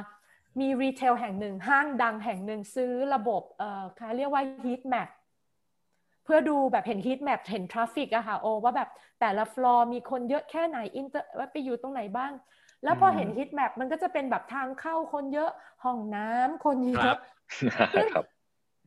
ถามว่าได้อะไรไหมคุณเห็นว่าตรงไหนคนเยอะคนน้อยคำถามคือคุณจะทำให้องค์รวมทั้งหมดอะคนเยอะขึ้นอะได้ยังไงถ้า objective คือ build revenue และ sales ก็ไม่ได้ได้อย่างเดียวคือรู้ว่าตรงไหนคนมากคนน้อยก็คือ nice to know แต่มันไม่แก้ปัญหาค่ะ solution นี้ไม่ได้แก้ปัญหาทำให้คนมาหาคุณมากขึ้นเพราะคุณไม่รู้ว่า why คุณไม่รู้ว่าทำไมร้านนี้คนน้อยหรือคุณไม่รู้ว่าทั้งวันทำไมวันเนี้ยคนน้อยอย่างเงี้ยมันเต็มไปด้วย what อะค่ะเครื่องมือนี้เองแค่ยกตัวอย่างว่าอย่าเลือกจากเครื่องมือให้เลือกว่าเป้าหมายคุณคืออะไรแล้วคุณจะแก้แบบไหนกันแน่แล้วค่อยเลือกเครื่องมือมาช่วยเห็นด้วยเลยครับคิดว่าอันนี้สำคัญกว่าเอ็งยกตัวอย่างอันหนึ่งเอ็งชอบสายผู้หญิงการช้อปปิ้งออนไลน์เพนของการซื้อพวกเครื่องสำอางลิปสติกอ่ะก็คือเราไม่ได้ลองเอ็งบอกได้เลยช่วงโควิดอ่ะความหงุดหงิดคือเราไม่ได้ลองแล้วผู้ชายต้องรู้นะคะลิปสติกสีแดงสำหรับผู้หญิงมันมีเป็นพันเฉด มันมีเป็นพันและเราแยกความต่างได้เรามีความสามารถและเอ็งชอบตรงที่เขาเอาเทคโนโลยีที่ทำให้ผู้หญิงเนี่ยสามารถลองแล้วเทสบนหน้าเราได้อะค่ะเป็น virtual เนาะอย่างเงี้ยเองขอเรียกว่าคุณคุณเริ่มจาก pain point ลูกค้าเอออย่างเงี้ยมันก็จะได้ผลลัพธ์ที่ดีถ้าเริ่มจาก pain point หรือ unmet need ของลูกค้านะคะค่ะโอ้มีเสริมไหมโอ้โหผมว่าประเด็นนี้มันชัดเจนแล้วนะเราต้องเนาะมันมันก็ผมว่าขอให้พี่เองเล่าต่อแล้วกันครับค่ะโอเคดังนั้นอ่าอีกอันนึงที่อยากจะชวนทุกคนคุยกันมีคนแย้งอิงเยอะเหมือนกันนะคะว่าแล้วเราจะ identify innovative idea ได้อย่างไร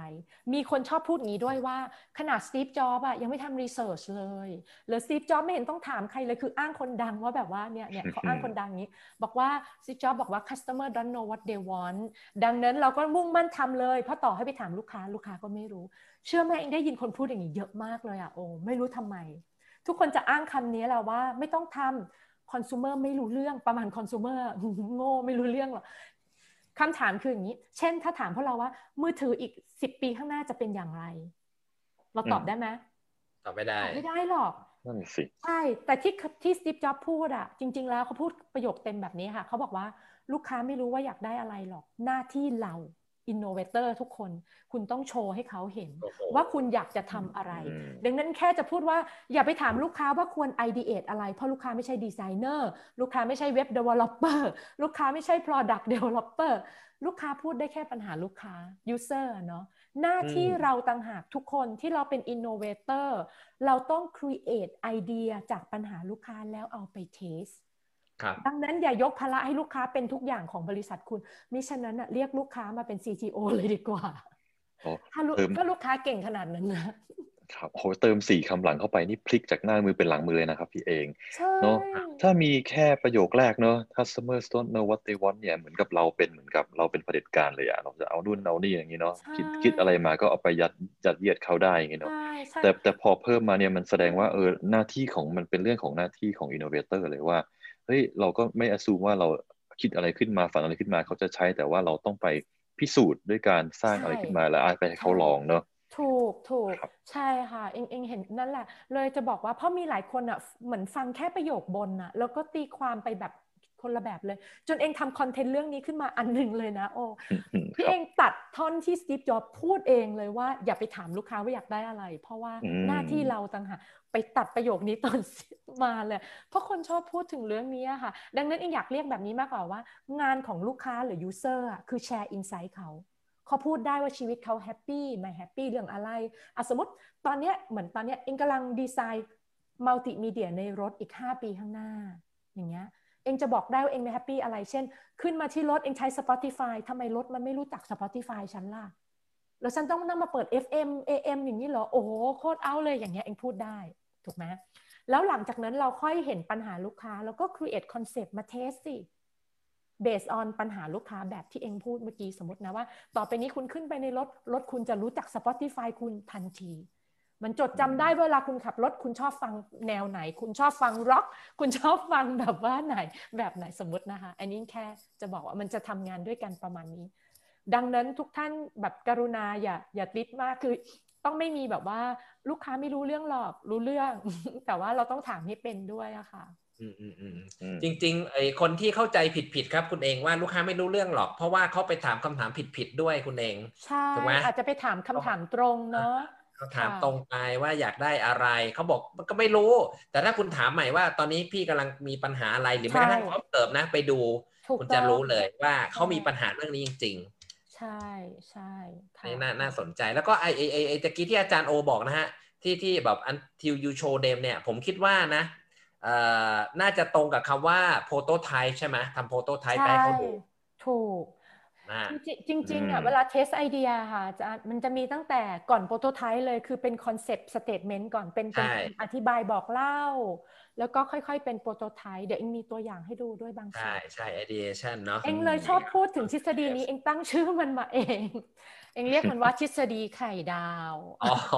ทฤษฎีไข่ดาวอันนี้คนเรียนชอบมากเลยคนเรียนแบบคุณเองใน Rocket Growth เนี่ยเขาชอบอันนี้มากเอ่อทฤษฎีไข่ดาวเองว่ามันเป็นศิลปะการ ask the right question คืออยากบอกทุกคนอย่างนี้ค่ะถ้าคุณอยากได้คำตอบที่ว้าวคุณต้องถามคำถามที่ใช่ก่อนการตั้งคำถามเป็นเรื่องใหญ่มากทุกคนพอคุณตั้งคำถามเปลี่ยนคำตอบคุณจะเปลี่ยนเนาะแต่ปัญหาคำถามเรื่อง innovation ส่วนใหญ่คนจะเริ่มที่ objective สมมติเรียกว่า objective เป็นไข่แดงคนจะเริ่มยิงที่ไข่แดงก่อนเลยว่าฉันจะถามคำถามนี้เลยว่าเช่นมือถืออีกห้าปีข้างหน้าเป็นยังไงช่วยออกแบบเว็บไซต์อันนี้ให้หน่อยค่ะว่าควรจะมีอะไรบ้างไปถามลูกค้าแบบนี้ใช่ไหมอย่างเงี้ยไม่ได้เนาะเราต้อง explore ส่วนที่เป็นไข่ขาวหรืออังเรียกมันว่า context คือเข้าใจ context รอบข้างก่อนเพราะบางทีลูกค้าก็ไม่รู้เหมือนกันว่าอยากได้อะไรจริงๆค่ะครับเนาะแต่ว่ามันต้อง explore context พวกนี้ก่อนนะคะนี่คุณเอกต้องเล่าเรื่องสามีภรรยาด้วยนะไอ้ขาวขาวไข่แดงเนี่ยทุกคนจะได้ปิ๊งเลยอ่ะเช่นเองชอบยกตัวอย่างว่างี้ถ้าสมมติว่าแฟนคุณกลับมากลับมาบ้านดึกเที่ยงคืนแล้วเพิ่งกลับมาคุณจะถามว่าอะไรคุณจะถามว่าไปไหนมา คุณคิดว่าคุณจะได้คำตอบไงคะไปไหนมาไปไหนมาคือไข่แดงทำหน้าแบบทำหน้าแบบ upset get to the point เลยคำถามมันต้อง direct สิคุณคิดว่าจะได้คำตอบที่ถูกต้องไหม ไม่มีทางมันจะต้องคำตอบประมาณไปทำงานมาวันนี้ติดประชุมเป็นที่ประชุมประชุมประชุมอยู่กับอาจารย์โอผมอยู่กับอาจารย์โออยู่กับอาจารย์โอเหมือนกันยกความผิดให้มีส่วนร่วมละอาจารย์โอไม่ยอมให้กราบโอ้ยกลับเกรงใจแกใช่แต่ว่าจริงๆอ่ะการถามที่ถูกต้องมันต้องตะล่อมถูกไหมคะทุกคนเช่นเหนื่อยไหมคะทานข้าวมาหรือยังเออแปลกเลยเหนื่อยไหมคะทานข้าวไม่ยังเออทานข้าวแล้วเหรอคะอ๋อวันนี้ทานอะไรคะถูกป่ะคุณพี่อาบน้ำหรือยังคะเดี๋ยวไปเอาแบบผ้ามาเช็ดให้นะคะอะไรอย่างเงี้ยได้ไหมคือมันจะมีอีกหลายคำถามที่คุณได้คำตอบที่แท้จริงอ่ะเออใช่ไหมอะไรแบบเนี้ยคอน sumer ก็เช่นกันค่ะทุกคนคอน sumer จะแบบไม่รู้หรอกว่าจะอยากได้อะไรแต่คุณต้องมีการถาม context โดยรอบให้ได้เนาะอะไรพวกนี้สำคัญค่ะใช่ใช่ใช่ถามคอนเท็กซ์ก่อนอย่าไปถามว่าอยากได้โปรดักต์ใหม่อะไรถามพ่อป๊อบตอนนี้ธุรกิจเป็นยังไงถูกไหมถามใช่ถามเรื่องบริบทรอบข้างที่เกี่ยวข้องกับการ ideate ไอเดียคุณเหมือนยกตัวอย่างถ้าบอกว่ามัลติมีเดียในรถอีกห้าปีข้างหน้ามันจะเป็นยังไงเองก็จะแบบเออนึกไม่ออกเหมือนกันนะมันจะเป็นยังไงหรอเนาะแต่ถ้าเริ่มถามว่าอ่ะไหนเล่าซิอะไรที่เป็นเป็นเป็นปัญหาของคุณเวลาคุณใช้รถบ้างหรือว่าอะไรเป็นอะไรที่จุดไหนที่คุณหงุดหงิดที่สุดหรือถ้าคุณเสกได้คุณอยากให้มันเป็นแบบไหนเองยกตัวอย่างตัวเองเลยนะอาจารย์เอาจริงๆเลยคือเองเป็นคนยุ่ง ถ้าเป็นไปได้เอ็งอยากให้ใครขับให้เลยหรือหรือนะเอ็งขอเห็นสเกดูของวันนี้ทันทีเลยในหน้าจอเพราะเอ็งเป็นคนยุ่งมากคือคือเอ็งอยากให้มันเป็นแบบเขาเรียกอะไร organize ชีวิตเอ็งได้อะลดอะซึ่งทุกวันนี้มันช่วยไม่ได้รถมันยกหน้าที่ให้มือถือเองหมดแต่มันไม่ได้ช่วยเรื่องการ organize พวกนี้เนาะสมมตินะคะอะไรแบบเนี้ยหรือว่าถ้าเองคอนคออย่างเงี้ยมันจะเห็นได้ไหมหรืออะไรอย่างเงี้ยพวกนี้มันต้องคิดถึงหมดเลยอะค่ะจริงๆอะคำตอบพวกนี้มันขึ้นอยู่กับ segment ด้วยนะคะว่าคนนั้นเป็นคน type ไหนเป็นสายยุ่งเป็นสาย family เป็นสายชอบ adventure เป็นสายมีสามเจนอยู่ในรถมันก็จะมีหลาย insight เนาะใช่ไหมคะอย่างเช่นเองเคยเคยคุยกับคนที่เป็นสามเจนบ่อยความน่ารักก็คือคนที่มีเป็นสามเจนเขาจะคิดถึงคนข้างหลังด้วยค่ะว่าลูกเขาต้องไม่วอลแวร์กับเขาจงจงเอาจอไปให้ดูข้างหลังเลยอะไรอย่างเงี้ยใช่ไหมมันแบบทำยังไงให้ลูกฉันไม่ควรเวลาฉันขับรถหรือว่าทำให้คุณยายเอนเตอร์เทนหลังรถได้ไหมจะได้ไม่บ่นว่าจะถึงแล้วยังจะถึงแล้วยังครับนี่มันกลับมาแต่เรื่องที่ที่พี่เองเคยพูดว่ามันต้องทำอ่าต้องพูดถึง early adopter ก่อนใช่ไหมใช่นิดนึงถูกจริงจริงมันก็จะเห็นแล้วก็หลังจากนั้นพอเราเห็นไอเดียพวกนี้ค่ะคือ problem มันต้องดิต้องแปลงร่างกลายเป็นไอเดีย concept เนาะหรือว่าสิ่งที่เขาเป็น unmet need ก็ต้องแปลงร่างเป็น concept เช่นกันพวก area พวกนี้เราต้องเก็บไว้เยอะๆเพราะว่าเราต้องเอามาสรุปแล้วแล้วแปลงร่างมันให้เป็นแนวคิดเช่นเช่นยกตัวอย่างถ้าเองพบว่าอ๋อการฟังเพลงมันมีปัญหาสามอย่างเองต้องแปลงสามอย่างนี้ให้เป็นฟีเจอร์ของ Product อะค่ะเช่นต่อไปเนี้ยมันจะ Connect กับมือถือได้เลยแล้วมันทำมิเรอร์มือถือเข้าไปอยู่บนหน้าจอได้เลยสมมตินะเหมือนกับมิเรอร์มือถือเองอะไปอยู่หน้าจอได้เลยอันนี้ก็ถือว่าเป็นคอนเซ็ปต์เหมือนกันสมมตินะคะเอออะไรตัวอย่างพวกเนี้ยพอเราเห็นปัญหาปุ๊บเราจะเริ่มเห็น Direction ในการทำงานค่ะเนาะประมาณนั้นนะทฤษฎีไข่ไข่ไข่ดาวอ่ะจำกันไว้นะเนาะเราจะไม่เริ่มที่ไข่แดงเพราะเราจะไม่ได้คำตอบเหมือนคุณผู้ชายที่กลับบ้านดึกนะอย่าเพิ่งไปที่เอ่อคอนเทนต์หลักให้ไปที่คอนเท็กซ์ก่อนไปที่ไข่ขาวก่อนใช่ใช่มันจะเป็นอย่างนั้นที่ค่อยๆเนาะอ่าอีกตัวอย่างนึงแหละเอ็งอยากยกตัวอย่างที่มันแบบยากๆบ้างอะค่ะเคยมีลูกค้าอยากได้เนวิเกเตอร์อยากทำเนวิเกเตอร์ให้กับคนขับรถสิบล้อที่เขามาหาเองอ่ะเพราะเวลาไปคุยกับสิบล้อว่าเนี่ยต้องมีเนวิเกเตอร์นะอันนี้สมัยตั้งแต่เขายังไม่ได้บังคับก่อนหน้านี้เขาไม่ได้บังคับนะคะสิบล้อทุกคนพูดเลยทำไมต้องใช้เพราะว่าฉันมี Google Map ยังต้องใช้อีกเหรอเดี๋ยวนี้พวกเรายังใช้เนวิเกเตอร์ไหมคะถามงี้ก่อนเถอะเราแทบไม่ใช้เลยถูกไหมคะแต่ว่าถ้าสมมติเองบอกว่าเองอยากทำให้วงการนี้ต้องมีเนวิเกเตอร์แล้วต้องจ่ายตังค์อ่ะโหมันโคตรยากเลยเพราะเราต้องชนะอะไรคะทางเลือกเดิมคือ Google ก่อนเนาะทีนี้เวลาเราเราทำพวกนี้มันก็ต้องเริ่มจากหนึ่งคุณต้องเข้าใจก่อนปัจจุบันตลาดนี้แข่งกันที่ฟีเจอร์อะไรสมมตินะมันก็จะมีประมาณสี่เรื่องนี้สมมตินะคะว่ามีเรื่องเอาวัดระยะทางมีบอก current traffic มีถึงเวลาไหน gas station อยู่ตรงไหนอันนี้สมมติทำให้ดูเป็นตุ๊กตาถ้าเราพูดว่าแอปเราก็ทำคุณคิดว่าคุณจะชนะไหมไม่มีทางเพราะว่า Google มีพลังของฟรีอยู่คือฟรีเข้าใจเปล่าคุณจะเก็บตังค์คุณไม่สามารถเสมอได้แต่บางเจ้าชอบทำแบบนี้ทุกคนสังเกตนะหลายเจ้าเลยชอบทำนี้เดี๋ยวฉันทำให้ดีกว่าเดิม distance สมมติบอกระยะทางฉันบอกเป็นหลายๆหน่วยฉันอะไรก็ได้คือพูดง่ายๆคือคุณทำเรื่องเดิมให้ดีกว่าเดิมนิดนึงอันนี้ขอเรียกว่าเป็นแค่ incremental change ก็คือทำคุณสมบัติเดิมให้ดีขึ้นถ้าคุณเป็น innovation แล้วทำแบบนี้ยากมากที่คุณจะชนะเองแอบกระซิบก่อนเลยถูกไหมเพราะว่าคุณแค่เป็น improvement จำที่เองบอกได้แม้สามวงคุณไม่ได้ทำเรื่องใหม่คุณแค่ทำ improvement อันนี้คือปัญหาอันหนึ่งที่เองเจอใน innovation หลายอันเลยเนาะคุณทำแค่ improvement ไม่ได้ค่ะใช่ไหมทีนี้ประเด็นต่อมาเราก็ต้องเข้าใจว่าเฮ้ยอะไรหรอที่ Google ไม่มีจุดนี้แหละที่เราจะชนะอะไรที่ Google ไม่มีแล้วฉันจะมีอันนี้ขอเรียกว่า disrupt change แล้วมันจะเป็น innovation จริงเพราะมันได้ทั้ง new มันได้ทั้ง value added ถูกไหมมัน new new form มันเนี่ย new จากเอ่อ current ถูกไหมจาก current solution เนาะแล้วมันได้ value added คุณต้องไปหามาทีนี้เวลาไปหายกตัวอย่างเองก็ต้องไปคุยกับพี่สิบล้อสิคะก็ไปคุยพี่สิบล้อพี่สิบล้อเวลาขับรถน่ะพี่สิบล้อต้องแบบเป็นยังไงบ้างนะมีปัญหาอะไรบ้างเวลาขับคุณเจออะไรบ้างก็ไปแบบเม้ามอยกับพี่สิบล้อเนาะพี่สิบล้อจะพูดสองอย่างเลยน้องที่พี่เจอคืออันที่หนึ่งก็คือว่าฉันเอ่อสิบล้อทุกคนจะเคยเจอคือขับรถไปผิดเส้นทางคือมันไม่ใช่ทุกถนนที่สิบล้อไปได้นะคะ บางเส้นน่ะถูกจับนะคะแล้วเชื่อไหมพี่สิบล้อโชว์ไอ้พวกจ่ายค่าปรับอ่ะวันนึงอ่ะเยอะมากเลยค่ะอาจารย์คือเดือนนึงอ่ะหลักพันอ่ะบอกได้เลยอีกอันนึงที่สิบล้อทุกคนจะเคยเจอมาหมดก็คือการไปกวาดไอ้พวกเอ่อเสาไฟสะพานลอยแล้วอย่านึกว่าถูกนะคะพวกเรารู้ไหมเสาไฟถ้าอันใหญ่อ่ะอันนึงเท่าไหร่มันหลักแสนนะอาจารย์แล้วบางทีอ่ะพอชนเสาอันนึงอ่ะมันลากอีกห้าเสามาแม่เจ้ามีครั้งหนึ่งเจ๊เจ้าของอู่อ่ะโดนปรับเกือบล้านอ่ะอาจารย์โอ้โหทำไมอ่ะลากเสามาใช่ไหมลากเสาคือชนเสาเดียวแต่มันล้มไปต่ออีกหลายอันแล้วยังไม่รวมว่ามันล้มไปถูกรถคันอื่นหรือเปล่าแล้วหวังว่ารถคันนั้นจะไม่ใช่ซุปเปอร์คาร์นะคะโอ้โหครับคือคืออินแค่จะเล่าว่าคุณเห็นเพนพอยต์ขั้นสุดของคนเหล่านี้ไหมล่ะเนาะทีนี้ประเด็นก็คือเราก็เลยเห็นเลยอ่ะมันมีสองฟีเจอร์แน่ๆที่ชนะก็คือเราจะเป็นแอปเดียวที่ให้ direction ของของคนขับสิบล้อจริง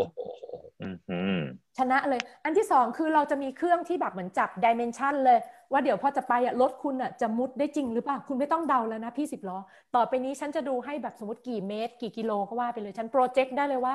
คุณไม่ผ่านความเตี้ยไม่ได้ความสูงไม่ได้สมมติอย่างเงี้ยเอาแบบนี้เลยค่ะแล้วมีระบบเตือนล่วงหน้าเลยดีกว่าคุณจ่ายเงินเป็นล้านเห็นไหมแค่เซลล์พิชแค่เนี้ยคุณก็ขายได้แล้ว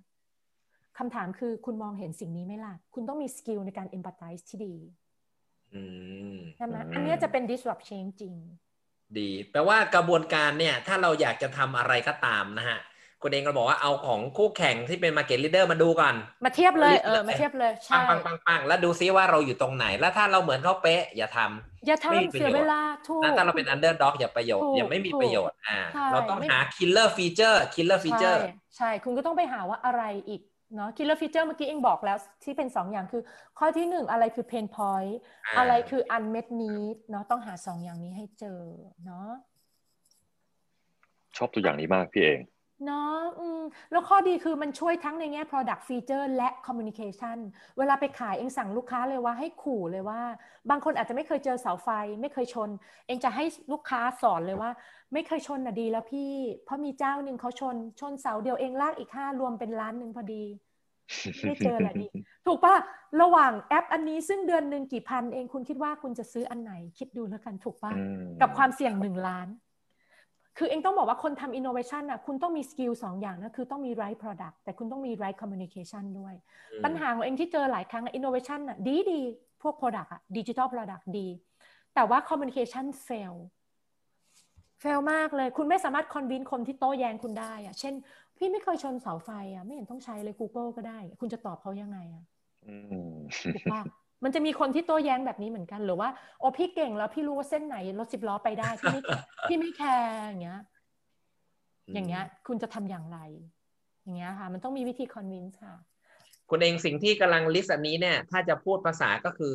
ใช้คำว่าอะไรดีให้ทุกคนเข้าใจนะฮะว่าเป็น competitor checklist หรือ comparison หรืออะไรดีโอเคเอ็งขอเรียกว่าสองอย่างคือคุณเช็คคู่แข่งและคุณต้องเช็คลูกค้าถ้าพูดให้บ้านๆมีสองอย่างถูกไหมทุกคนคุณเช็คคู่แข่งก่อนเพราะคุณจะได้ไม่ทำอะไรแค่เสมอกับคู่แข่งอย่าลืมที่เอ็งพูดว่าคุณต้องชนะคู่แข่งชนะที่สองคุณต้องชนะลูกค้าฉะนั้นก็เป็นคอนเซ็ปต์ที่เอ็งบอกเลยคือชนะคู่แข่งก่อนแล้วชนะลูกค้าด้วยสังเกตนะถ้าคุณอะชนะคู่แข่งเส้นคุณทำให้เหนือกว่าแต่คุณไม่ชนะลูกค้าไม่ไม่ได้นะคะคุณต้องชนะทั้งสองมุมนะดีครับใช่ช่วยช่วยช่วยตะกี้อาจารย์อาจารย์อาจารย์อาจารย์ชัยพัฒน์ถามผมจะถามว่ามันมีคำศัพท์ไหมผมเอ๊ะผมคิดถึงคำศัพท์สองคำไม่รู้ใช่เปล่านะคือไอ้สีน้ำสีฟ้านี่คือ point of parity ใช่ไหมพี่เองแล้วก็สีขาวเนี่ยคือ point of distinction ใช่ไหมหรือเปล่าอะไรประมาณนี้ใช่ไหมครับค่ะใช่ใช่ดีดีดีเนาะชอบจังเลยนะ parity อ่ากับ distinction ค่ะเนาะอ่าอันนี้ก็เป็นตัวอย่างที่ดีเนาะจริงๆอันนี้เป็นหัวข้อที่อิงพูดใน Tech Source คราวที่แล้วที่เจอกับโอค่ะอิงชอบคำนี้นะคะ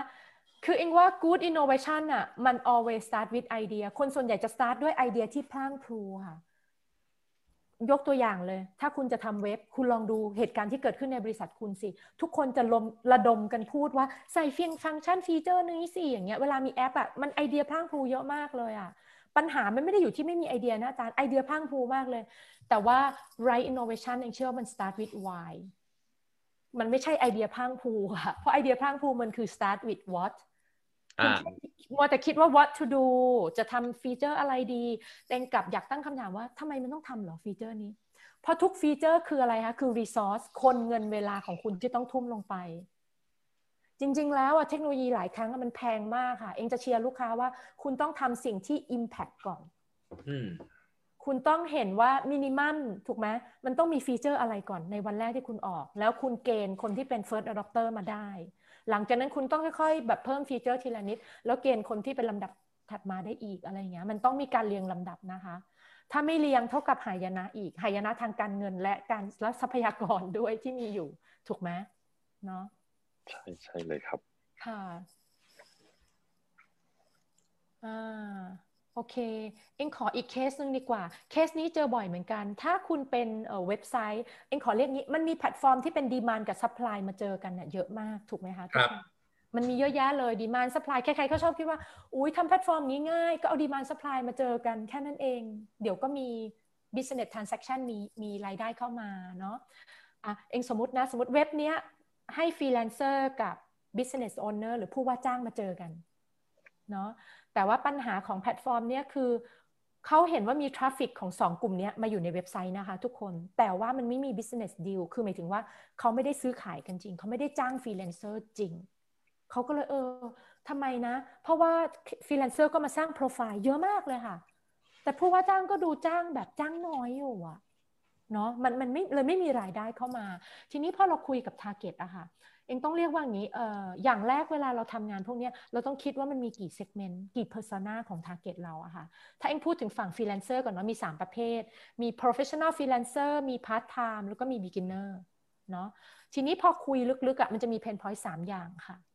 เนาะเองขอเล่า professional freelancer ก่อน professional freelancer เนี่ยต้องบอกว่าคือนึกถึงคนที่มีงานเยอะมากไม่ง้อใครเลยงานเยอะโทรมาตลอดเดี๋ยวมีงานกลุ่มนี้ไม่มีปัญหาเลยข้อเดียวนี่ปัญหาคือการติดตามเงินและหนี้ศูนย์เพราะว่าเงินเอ่อเงินมันเยอะแล้วต้องมานั่งตามลูกค้าแต่ละเดือนแต่ละเดือนบางทีลืมไปเลยลูกค้าไม่จ่ายก็มีหรือเรื่องเกี่ยวกับเอกสารเช่นเอกสารด้านด้านคอนแทรคอย่างเงี้ยเขาทำงานคนเดียวไงดังนั้นมันเขาต้องสู้กับพวกอะไรก็ตามที่เขาไม่มีผู้ช่วยอะนึกภาพเงี้ยดังนั้นตรงนี้ทำให้ชีวิตเขาลำบากมากบอกได้เลยแล้วเวลาหนี้ศูนย์บางทีเองถามเขาเท่าไหร่เฮ้ยเป็นหลักแสนนะเองตกใจเลยอะดังนั้นก็เออเฮ้ยมันก็เป็นเรื่องใหญ่อยู่เนาะอันดับต่อมาพาร์ทไทม์ฟรีแลนเซอร์ค่ะพาร์ทไทม์นี่คือพวกรับงานศิลป์ซึ่งมีอยู่มากในประเทศไทยทำงานฟูลไทม์กลางวันกลางคืนนั่งทำแบบว่ารับงานศิลป์อยู่เนาะคนกลุ่มนี้จะมีเวลาจำกัดดังนั้นเพนพอยต์ก็คือว่าการบรีฟที่ไม่เคลียร์ค่ะคือบรีฟจากนายจ้างที่ไม่ชัดเช่นนายจ้างบอกว่าเอออยากทำร้านกาแฟเอาโลโก้ว้าวๆมานะนี่คือบรีฟเอาโลโก้ว้าวๆมาไอ้ฟรีแลนเซอร์นี่ก็ยังไงวะโลโก้ว้าวๆแล้วก็ถามร้านคุณมีจุดเด่นยังไงคะแล้วเจ้าของร้านก็บอกเอองั้นเอางี้เอายูนิคอร์นแล้วกันพี่ชอบยูนิคอร์น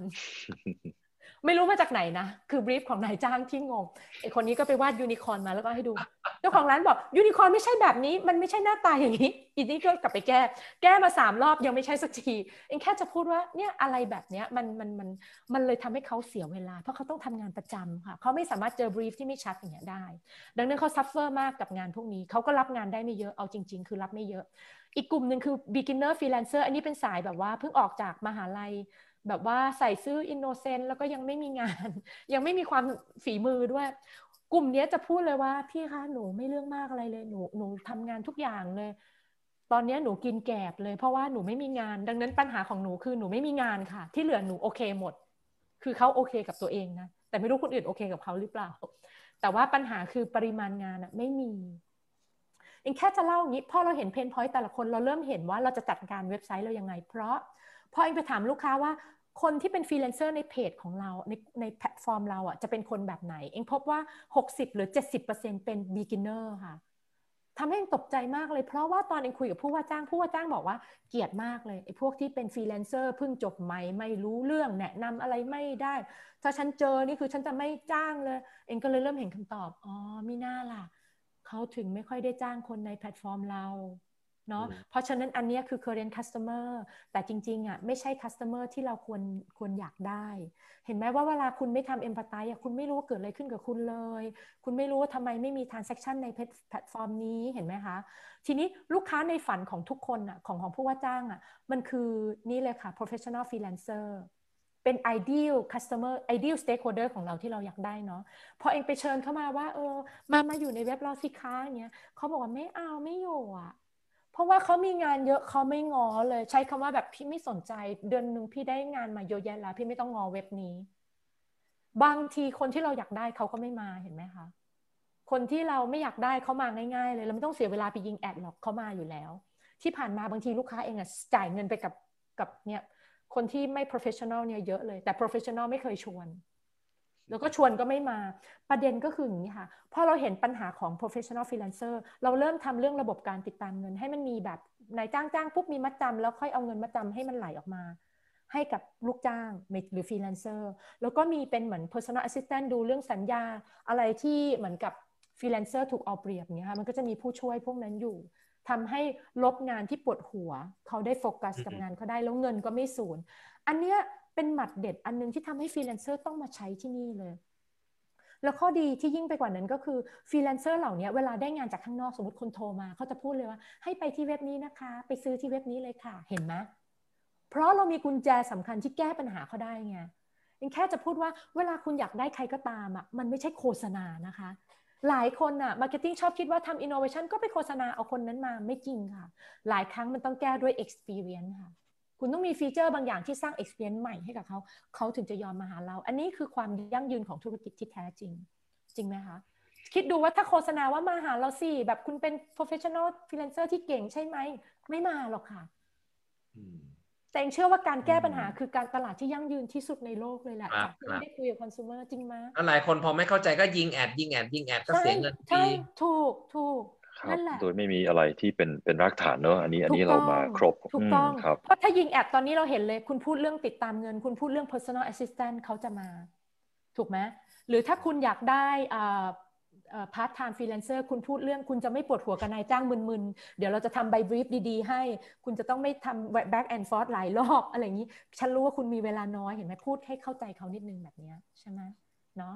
อันนี้ก็เป็น example ที่ที่ให้ทุกคนเห็นภาพนะว่าเราจะไม่ทำเว็บไซต์แบบ start with what แต่มัน start with why ค่ะเนาะโอมีอะไรจะเสริมไหมโอ้ดีมากพี่เองตะกี้จะเป็นตัวอย่างเด็ดผมชอบมากเพราะว่ามันมีมันมีความเป็น strategy อยู่สูงครับแต่ว่าอันนี้กำลังพี่เองขึ้นมา design thinking ผมว่าเราไปกันต่อดีกว่าเวลาจะไม่พอไปที่ design thinking จริงๆไม่อยากลง detail design thinking เยอะเลยแค่แค่อยากให้เล่าให้ฟังอย่างนี้ปกติอะ design thinking มันจะมีสามส่วนคือ problem space ideation แล้วก็ solution space เนาะอันนี้อิงไม่โชว์ตัวอย่างแล้วดีกว่าอิงว่าตัวอย่างเยอะแล้วแต่ว่าอยากให้ทุกคนเห็นว่า design thinking มันมีสามเฟสอย่างเงี้ยค่ะเฟสที่หนึ่งคือเริ่มจากปัญหาก่อนว่าเรารู้ปัญหาของลูกค้าจริงหรือเปล่าแล้วเราค่อย ideate แล้วค่อยมาดูว่าพอ ideate เราได้ไอเดียแล้วเราค่อยไป test อ่ะอิงยก example เฉพาะหน้านี้ก็ได้พอดีเวลามันน้อยเนาะอิงขออนุญาตนิดนึงอ่ะสมมุติ ไลน์ Sticker เราบอกว่าเราอยากให้คนที่เป็น Paid User คือจ่ายเงินให้กับ ไลน์ Sticker โหลดโหลด Sticker อีกเยอะๆโอ้โหจำได้เนาะแต่ว่าอยู่ดีๆไม่รู้ทำไมเขาถึงหลุดเอ่อหลังๆอ่ะเขาหยุดโหลดคือไม่ได้จ่ายตังค์ไม่ได้ซื้อเพิ่มเนาะพอเราไปคุย Insight เราต้องเห็นปัญหาก่อนถูกไหมคะที่เราคุยกันพอเราคุยปุ๊บอ๋อเฮ้ยปัญหามันคือไม่ตื่นเต้นละ Sticker ฉันมี ยี่สิบถึงสามสิบ อันละจริงไหมเพราะเราทุกคนก่อนหน้านี้เราแบบเปย์กับ Sticker เยอะมากเลยจนเองได้ยินคีย์เวิร์ดอันนึงอ่ะเยอะมากเลยค่ะทุกคนคือเองได้ยินคำว่ามันต้องยูนิคมันต้องดูเป็นเราตอนนี้มันไม่ยูนิคแล้วมันเยอะใครๆก็ใช้อย่างเงี้ยแล้วบางอันคนก็ใช้เยอะด้วยจริงไหมคะเนาะพอเราเริ่มเห็นคีย์เวิร์ดคำว่ายูนิคอะค่ะเราเริ่มเริ่มไอเดียไอเดียว่าเฮ้ยงั้นเราเอาแบบที่หนึ่งคือแบบเป็นชื่อคนที่แบบยอดนิยมได้ไหมใส่ชื่อยอดนิยมอะชื่อเอกชื่ออะไรอย่างเงี้ยชื่อยอดนิยมทั้งหลายชื่อมดชื่ออย่างเงี้ย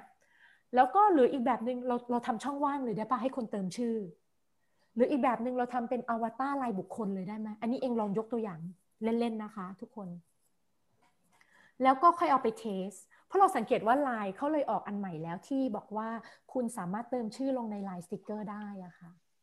เนาะซึ่งอันเนี้ยทำให้ยอดขายของไลน์พีคขึ้นมาอีกทีนึงเลยเองแค่ยกตัวอย่างว่าเนี้ยเป็นวิธีคิดของdesign thinking อะค่ะว่าคุณต้องเข้าใจปัญหาก่อนแล้วคุณก็คิดไอเดียอันนี้ไม่ใช่ช่วงที่ถามลูกค้านะช่วงที่สองเป็นช่วงพักของคนทำงานที่มาคิดไอเดียแล้วเอากลับไปเทสอีกทีนึงอะไรอย่างเงี้ยค่ะ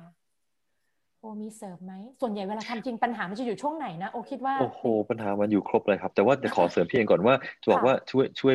ผู้ผู้ชมเนี่ย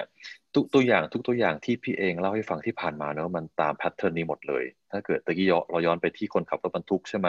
เราก็ต้องเข้าไปดูซิว่า problem space ของเขาคืออะไรใช่ไหมครับก็คือว่าโดนโดนปรับนี้แล้วก็ไปสร้างความเสียหายอย่างนี้ใช่ไหมครับงั้นส่วน ideation ไอเดียมันก็เลยตามมาว่าฟีเจอร์คืออ่าเส้นทางที่รถบรรทุกวิ่งได้เท่านั้นจะได้ไม่โดนปรับใช่ไหมครับ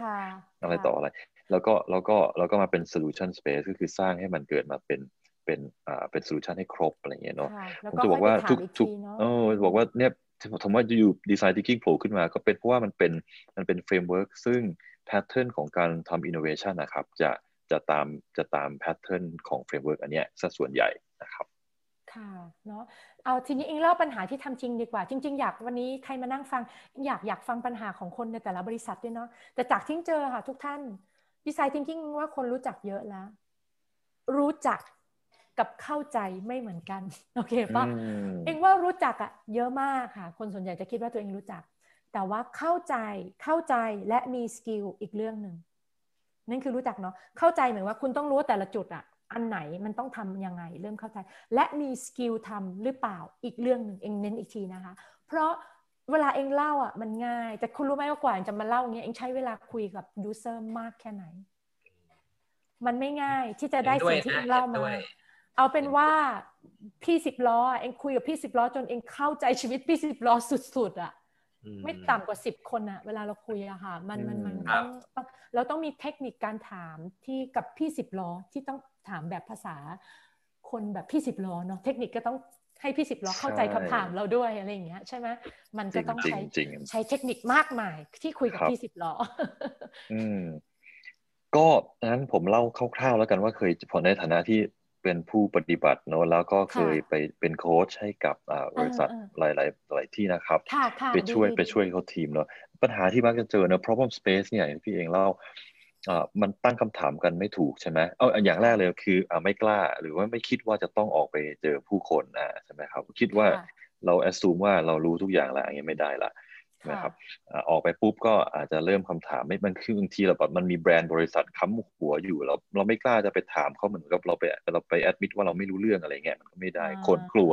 ผมเคยไปโค้ชเขาบอกว่าเฮ้ยต้องเปลี่ยนเสื้อไม่ใส่เสื้อบริษัทไปใช่ไปถามได้อะไรเงี้ยมีอย่างนี้ด้วยนะครับผมมองว่ามันไม่จริงนะจริงใส่เสื้อบริษัทไปนั่นแหละมันแสดงความ humility นะมันแสดงความอ่อนน้อมถ่อมตนนะผมว่าดีอ่าก็จะมีไอ้แต่เรื่องตั้งคำถามนี่เป็นศิลปะจริงๆเนาะผมจะบอกต่อเสริมที่พี่เองตอนนั้นที่พี่เองสอนตั้งคำถามตั้งแต่ต้นทฤษฎีไข่แดงอะนะครับคือมันไม่ใช่ว่าเราถามเจาะโอเคมันมันก็หลักๆก็คือเราไม่เราไม่เอาโจทย์ของเราไปให้คนอื่นเขาแก้เนาะเราเราต้องมีหน้าที่แก้โจทย์อันนี้นะครับอ่าเราก็แต่เราอยากจะ facilitate ให้ให้ยูเซอร์เหล่านี้มาช่วยเราโดยการที่เราจะต้องแตกคำถามออกมาให้มันให้มันเป็นคำถามที่เขาย่อยได้นะครับตอบเขาตอบได้แล้วก็มันตอบออกเป็นความจริงนะครับไม่ใช่เอาก้อนใหญ่ไปโยนให้เขาอันนี้ก็อันนี้ก็เป็นซึ่งกว่าจะได้มาครึ่งเสื้อครึ่งเอ่อซึ่งไอเนี่ยมันก็มันก็ยากอยู่เวลาผมพาอ่าทีมไปสัมภาษณ์ใช่ไหมครับไปทำเอพาร์ตไทยอย่างเงี้ยบางทีบางคนก็บอกเอาสิอ่าจะให้ทำสามสิบคนเดี๋ยวทำให้สามสิบคนไปทำมาสามสิบคนปุ๊บเป็นยังไงบางทีมันก็มันก็ไม่ได้คุณภาพนะไม่ได้เลยอืมเพราะว่าเพราะว่าเราก็ถามเอ้ยเราเราคุยกันนานเท่าไหร่คุยเป็นชั่วโมงอะไรเงี้ยตะกี้ที่พี่เอบอกว่ามันไม่ใช่ว่าใครเออมันเป็นศิลปะจริงๆเช่นถ้าเขาถ้าเกิดเขาไปคุยแบบว่าอ่าอ่าระดับกว้างๆถามเรื่องนี้กระโดดไปเรื่องนั้นกระโดดไปเรื่องนั้นมันก็จะไม่เข้าถึงไข่แดงสักทีมันจะวนไปไข่ขาวออกนอกกระทะอย่างเงี้ยเออใช่ใช่ใช่คือเราจะพูดว่าพอเองพูดว่าอย่าไปที่ไข่แดงบางคนออกนอกกระทะไม่ได้เหมือนกันนะคะทุกคนไม่ได้เนาะโน้ตมันต้องตะล่อมตะล่อมเผื่อๆบอกว่าชอบมากเลยโอ้ออกนอกกระถางนี่คือแบบเวลาคิดถึงไข่แดงเวลาคิดถึงไข่แดงไข่ขาวพี่เองเนี่ยผมผมผมมองว่ามุมมองของผมก็คือว่าที่จริงเราก็อยากได้ไข่แดงนั่นแหละแต่ว่าเราเราเอาไข่แดงมามาซอยย่อยว่าเออเราก็สร้างบันไดให้ยูเซอร์เราช่วยกันช่วยกันตอบจนกระทั่งเราได้ไข่แดงมาแล้วนั่นที่ผมผมเข้าใจว่าคือไข่ขาวของพี่เองเนาะเนาะครับมาเป็น ideation อ่า ideation เนี่ยปัญหาเยอะมากเพราะว่ามันอยู่ที่ culture และ process ขององค์กรด้วยนะครับคือ mindset บางคนก็จะคิดคือบางคนก็จะคิดไม่ออกเพราะว่าเพราะว่าติดมันมีเรื่องความกลัวว่าสมมติเจ้านายเจ้านายอยู่ในวงที่เราเบนสตอร์มกันอย่างเงี้ยแล้วเราคิดมาล้ำหน้าเจ้านายอ่ะมันก็ไม่ได้บางทีเจ้านายพูดอะไรมาเราก็ไม่กล้า อ่าอะไรล่ะบอกว่าอ่าคือมันต้องถูกอ่ะมันไม่ถูกไม่ได้อะไรเงี้ยแล้วมันก็มันก็เลยเกิดธงขึ้นมามันจะต้องไปทิศทางนี้เท่านั้นเราจะไปทิศทางอื่นไม่ได้อะไรเงี้ยเอ็งกำลังจะบอกเลยสิ่งหนึ่งที่เจอแหละคุณโอเอ็งว่าคือคนส่วนใหญ่อ่ะมีธงในใจ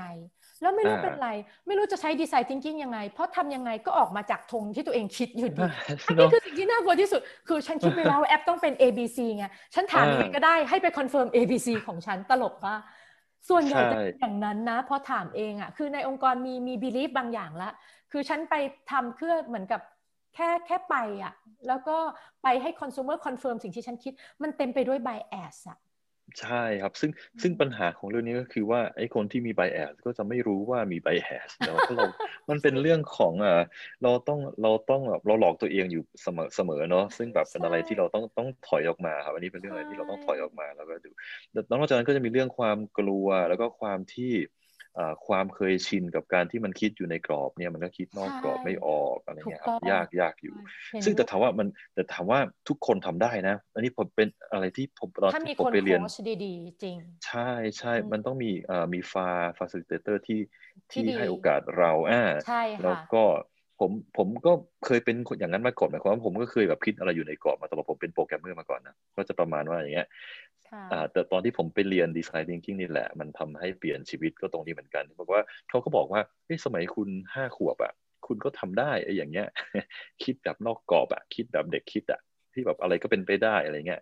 เออแล้วทำไมตอนนี้ทำไม่ได้ล่ะอู้อ่ะผมก็ได้ฉุกคิดขึ้นมาเออเราก็ต้องเราก็ต้องปล่อยวางอะไรหลายๆอย่างเนาะ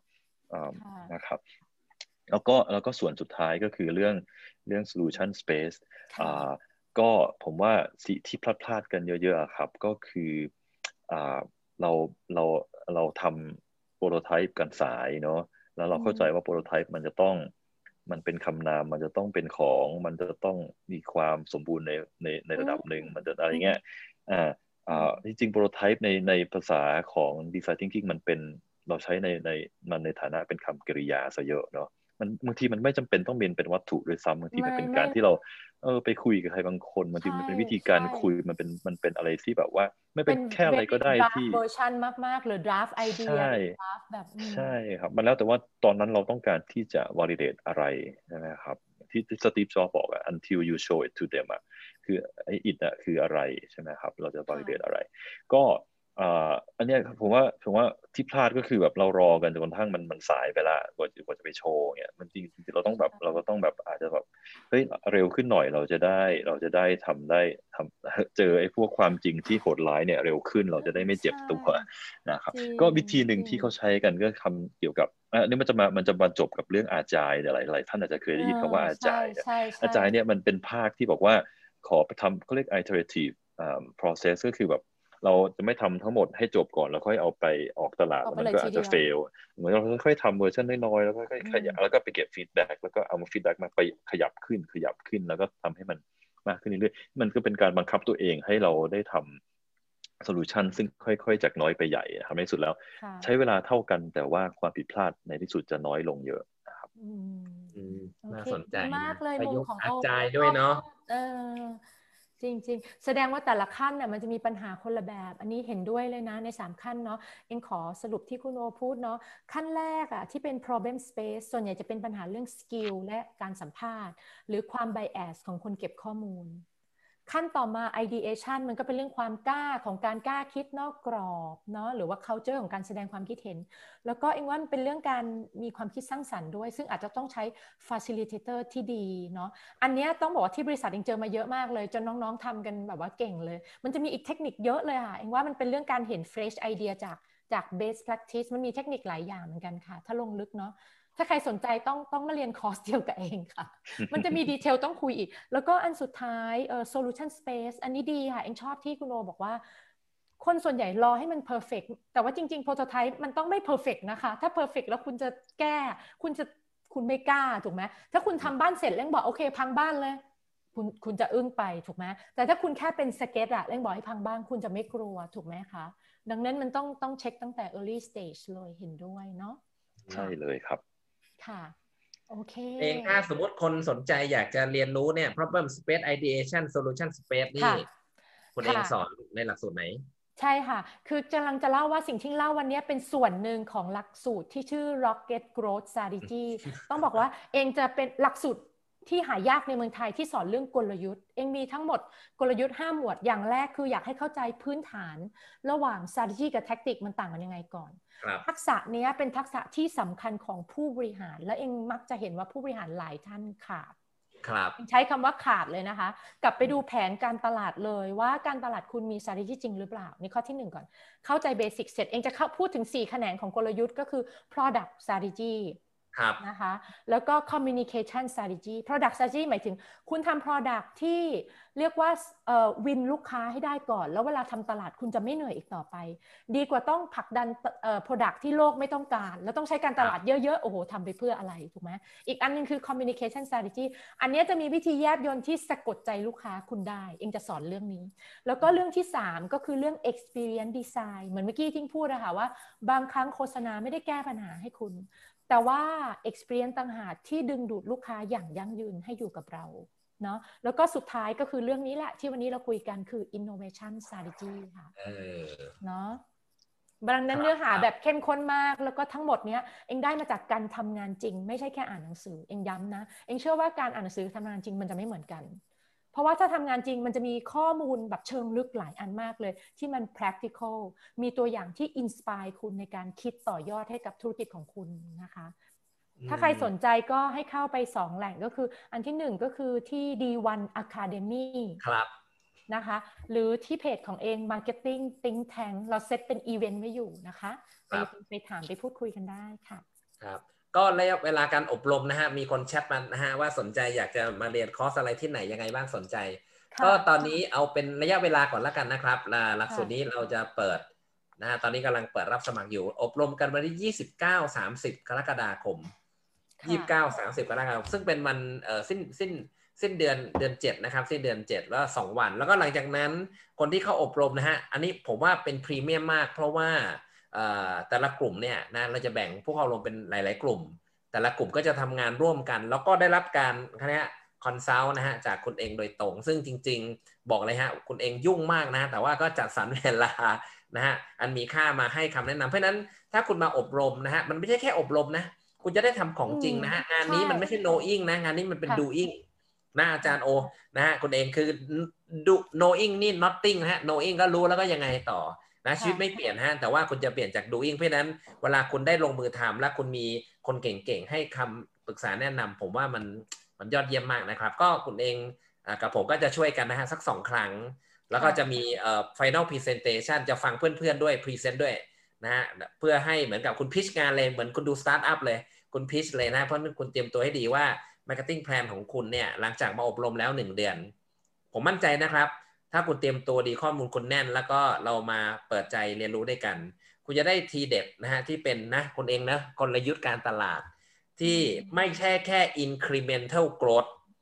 ใช่ไหมอ่าไม่ไม่ใช่นะฮะผมว่ามันเป็นอาจจะเรียกว่าอะไรคุณเองใช้คำว่าอะไรแบบ transformation growth คือ disrupt growth คือมันเปลี่ยนไปเลยค่ะ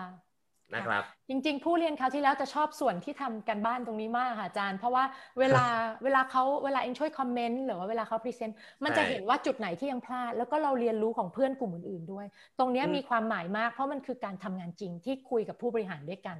นะคะหลักสูตรเรามีผู้บริหารมาเรียนเยอะมากค่ะไปดูรายละเอียดได้นะคะก็เชิญชวนนะฮะสองช่องทางนะครับนะฮะไปที่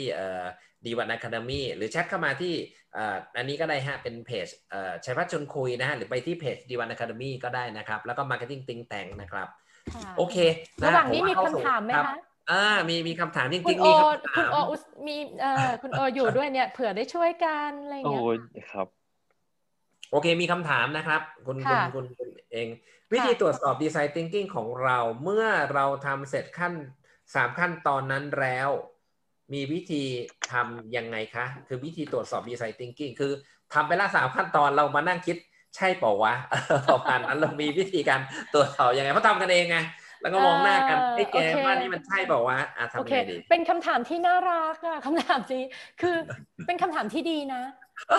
เองกลับคิดว่าอย่าปล่อยให้จบขั้นที่สามแล้วมาคิดว่ามันใช่เปล่าวะอย่างเงี้ยอันนี้อันนี้ช้าช้าไปนิดนึงของแต่ขั้นต้นเลยนะป่ะขั้นต้นเลยก็คือว่าขั้นที่เป็นเรื่อง problem space อ่ะ คุณต้องแยกสิ่งที่เรียกว่า insight ให้ออกก่อนอันนี้ปัญหาที่เจอคนส่วนใหญ่ทำนะคือยังไม่รู้เลยว่า insight คืออะไรดังนั้นพอคุณไปหามาคุณคิดว่ามันเป็น insight แล้วแต่เรียกมันว่าไม่ใช่จริงๆถ้าเรื่องนี้ต้องเอ็นนี่คือเรื่องนี้สอนในหลักสูตรด้วยมันจะยาวนิดนึงแต่แท่งคุยสั้นๆนะทุกคนเอ็งเปรียบเทียบมนุษย์อะเป็นเหมือนพฤติกรรมมนุษย์คล้ายๆไอซ์เบิร์กค่ะเวลาคุณได้คำตอบสิ่งที่เป็นบนไอซ์เบิร์กคือเป็นแค่พฤติกรรมเป็นแค่รีซอลส์อะอันเนี้ยไม่ได้เรียกว่าอินไซต์เช่นเช่นเอ็งยกตัวอย่างนะถ้ามีคนบอกว่าไม่ใช้แอปนี้หรอกมันแพงอันเนี้ยอินไซต์ไหมเอ็งจะบอกว่าไม่ใช่เพราะว่าอินไซต์ไม่ใช่ behavior นะคะทุกคนinsight ไม่ใช่ behavior insight ไม่ใช่ result และ insight ไม่ใช่ action behavior action result สามอันนี้คุณอยู่ในช่วงที่เป็น superficial ข้างบนมากๆเลยของ iceberg คุณต้องรู้ลึกกว่านั้นว่ามันแพงเพราะอะไรคะถึงคิดว่ามันแพงถูกไหมยกตัวอย่างนะคุณต้องหาสิ่งที่เรียกว่าเอ่อ key driver คือข้างล่างเขาเรียกว่าข้างล่าง iceberg มันคือ motivation มันคือ needsคือ pain point พวก psychology driver ทั้งหลายอะค่ะที่ผลักดันเนี่ยเขามีพฤติกรรมแบบนั้นอย่างเช่น belief ของเขาอย่างเงี้ย perception เขาพวกเนี้ยเองถึงจะเรียกว่า insight และ insight ที่ดีนี่เป็นวิธีวัดผลของคุณนะ insight ที่ดีคุณต้องตอบเองสามอย่างได้ค่ะคืออะไรรู้ไหมคะเกิดอะไรขึ้นทำไมถึงเกิดขึ้นคือ what why แล้วก็คุณจะมี action อะไรถ้าคุณตอบสามอย่างนี้ได้แสดงว่า insight คุณลึกซึ้งมามากพอแล้วแต่แต่แต่จากที่เองเจอเองจะพูดว่าส่วนใหญ่คนจะไม่ได้อินไซต์จริงค่ะมันเลยเฟลตั้งแต่สเตจที่หนึ่งค่ะนะคะโอมีเสริมไหมเออสเตจที่หนึ่งเนี่ยจะเป็นจุดแรกเลยที่เตรียมเฟลเลยเองเห็นส่วนเนาะงั้นช่วยช่วยต่อจากพี่เองก็คือจะจะสรุปจากที่ประเด็นของพี่เองก็คือว่ามันไม่ใช่เช็คพอจบแล้วสามสเต็ปค่อยเช็คมันต้องเช็คทุกสเต็ปนะครับใช่ใช่ใช่เดี๋ยวผ่านไปสามเดือนอุ้ยตายตกใจนะครับสเต็ปสอง ideation เช็คยังไงอ่ะideation ที่ไอเดียที่มันที่มันออกมาอ่า ideation ที่ดีเนี่ยครับเราจะไม่กลัวเราจะว่าจะมีไอเดียทั้งบ้าบอซึ่งแบบว่ามันเป็นไปไม่ได้อยู่แล้วอะไรเงี้ยแต่เราไม่คิดช่วงนั้นเนาะมันจะมีความลื่นไหลมันจะมีอะไรที่แบบว่าจำนวนออกมาเยอะพอสมควรแต่ว่ามันยังอยู่ในอยู่ในหัวข้อนั้นนะแต่มันเป็นอะไรที่นอกกรอบอะไรเงี้ย ideation ที่ถ้าเกิดภาพวาดรูปอะครับมันจะเป็นสมมุติเราเริ่มจากรู้จักทุกคนอาจจะรู้จักรู้จักคำว่า mind map เนี่ยมันจะเริ่มจากตรงกลางแล้วมันก็จะออกรอบๆเนาะไอเดียออกมาไอเดียแล้วก็ลิงก์ออกไปเรื่อยๆครับมันจะออกแบบเยอะๆมันจะออกไปหลายสเต็ปหลายสเต็ปเนาะ ideation ที่ค่อนข้างจะไม่ดีก็คือมันก็จะวนอยู่รอบเดียวครับก็คือแบบเอออันนี้เป็ดสีอะไรได้บ้างนะมันก็สีแดงสีเขียวได้แค่นี้ใช่ไหมครับแต่มันถ้าสีแดงแล้วมันคิดอะไรต่อได้บ้างนะมันเอาจะเอารูปทรงพระอาทิตย์เอารูปทรงอะไรเงี้ยมาใส่ดอกทานตะวันอะไรเงี้ยใช่ไหมดอกอะไรสักอย่างมันก็จะกลายเป็นอะไรที่บอกว่าขยายออกวงเล็บเขาบอกว่าเขาบอกว่าไอเดียที่มันจะเริ่ม novel ใครจะคิดคำว่า novel คือแปลกใหม่ครับมันจะมันจะเป็นไอเดียที่เกิดขึ้นสเต็ปหลังๆสัก เจ็ดแปด ของจากไอเดียเดิมแล้วใช่ไหมคะใช่ไหมครับอันนี้อันนี้วิธีวิธีเช็คเนาะมันก็จะแปลกใหม่แล้วมันก็จะได้อย่าอย่าอย่ากลัวว่าจะจะทำกันทีละสิบหรือร้อยบางทีทำกันเป็นพันนะครับกว่าจะกว่าจะได้จริงๆออกมาเนาะอยากบอกทุกคนว่าทุกคนรู้ไหมเบื้องหลังกว่าที่เมื่อกี้คำตอบแต่นั้นที่เล่าโอ้โหแม่เจ้าเราเราเราทำอะไรมาหลายอย่างมีเฟลมีเลิร์นมีระหว่างทางแล้วก็แต่ว่าถ้าคุณมีอินไซต์ที่แข็งแรงอ่ะเอ็งคิดว่า ideation จะง่ายค่ะเชื่อเองมันมันต้องมีอินไซต์ที่แข็งแรงมาช่วยก่อนแล้วคุณจะไม่ไม่มั่วขอใช้คำว่าอินไซต์คุณจะเอ้ย ideation คุณจะไม่มึนนะคะคุณจะเริ่มรู้ครับครับครับแล้วก็สุดท้ายก็คือส่วนที่เป็นอ่า solution space เช็คยังไงอ่ะเออเช็คยังไงอ่ะใช่มันก็ที่จริงอ่าการเช็คเนี่ยมันอยู่ในส่วนของ solution space อยู่แล้วนะคือเราต้องทำการทดลองใช่ไหมครับแล้วก็ผลการทดลองนั่นแหละมันก็จะบอกเราว่าไอ้ที่ไอ้โปรโตไทป์น้อยๆที่เราไปทำให้เขาดูหรือว่าเราเล่นเล่นละครเล่นจัดฉากให้เขามาลงหลุมเราอะไรเงี้ยมันเป็นเกิดอะไรขึ้นอ่าไม่ก็ผมก็เรียกว่าลงหลุมนะก็อ่าคือมันก็จะได้มันก็ได้ผลลัพธ์ออกมาครับผมว่าวิธีเช็คก็คือแล้วเราเรียนรู้อะไรจากสิ่งนี้ได้แล้วมันมันเราทำให้เราได้เราได้อะไรไอเดียใหม่ๆเกิดขึ้นมันก็เป็น empathize กับเป็นในตัวด้วยว่าไม่ตกลงเราเข้าใจ user เราถูกไหมดีขึ้นไหมหรือว่าเรายังไม่เข้าใจตรงไหนผมว่ามันเป็นการเกิดความอยากรู้อยากเห็นที่เพิ่มขึ้นกับการที่เราเอ่อ validate อะไรบางอย่างว่ามัน yes หรือ no เนาะมันก็จะเป็นคำตอบที่ดีนะครับค่ะเองให้เฟรมเวิร์กของการ test solution นะคะทุกคนมันมีสองแกนค่ะส่วนใหญ่จะดูเรื่อง relevancy กับ uniqueness relevancy คำถามก็คืออย่างนี้ค่ะชอบหรือไม่ชอบอะไรบ้างที่เล่ามาสมมุติเองเองทำหรือว่า สมมติให้ลองใช้ก็ได้ชอบหรือไม่ชอบอะไรอันนี้อยากหาความชอบก่อนเพราะอยากรู้ว่าสิ่งที่ทำตรงกับความต้องการไหมโอเคไหมคะทุกคนเช่นสมมติสมมติเองบอกว่าอ่ะเองยกตัวอย่างเองเคยดีไซน์อีเวนต์ให้กับคนคนที่มีตังค์เขาเรียกอะไรเป็น affluent target ซื้อคอนโดแห่งหนึ่งเราพูดว่าเดี๋ยวเราพาไปเที่ยวเกาะสมุยเราพาจะจะพาไปเที่ยวห้าที่หนึ่ง สอง สาม สี่ ห้าคนเริ่มพูดว่าที่ชอบอ่ะชอบอันเดียวเพราะอันเนี้ยฉันฉันชอบไปแบบนี้แต่อันที่เหลือมันร้อนฉันไม่ชอบร้อนฉันเป็นคุณนายฉันอยากแบบอย่าทำให้ฉันเหนื่อยมากโอเคไหมอย่างเงี้ยอันนี้เริ่มเห็นว่ามันมีอันที่ตรงกับความต้องการและไม่ตรงเองขอเรื่อง relevancy to needs ก่อนนะคะอีกข้อหนึ่งค่ะวิธีวิธีมั่นใจว่าต้องให้เราได้คอนเซ็ปต์ที่ดีคือเออเมื่อกี้พอมันไม่ตรงก็ต้องถามว่ามีอะไรที่ตรงกว่านี้ไหมนั่นคือการ optimize concept เนาะเขาบอกว่าตรงข้อเดียวอีกอีกอีกสี่ข้อไม่ไม่โดนก็ต้องให้เขาช่วยดีไซน์ว่าถ้าไปสมุยคุณอยากเห็นอะไรสมมตินะอันต่อมาต่อมาก็คือเรื่องของเอ่อ uniqueness ค่ะคำว่า uniqueness หมายถึงมันแตกต่างจากทางเลือกที่คุณมีไหมอันนี้สำคัญนะคะคือบางอย่างอะตรงความต้องการค่ะแต่ซ้ำกับคู่แข่งพอดีคุณจะเอาเหรอคะถูกไหมหรือว่าเออใช่ไหมเรื่องนี้สำคัญดังนั้นเองต้องการให้ตรงกับความต้องการและยูนิคจากคู่แข่งค่ะนี่คือวิธี optimize ในในเฟสของ solution space ที่เวลาเราทำอันนี้แบบเอาแบบง่ายๆก่อนนะวิธีเช็คประมาณนี้พอช่วยได้ไหมคะคนที่ทำงาน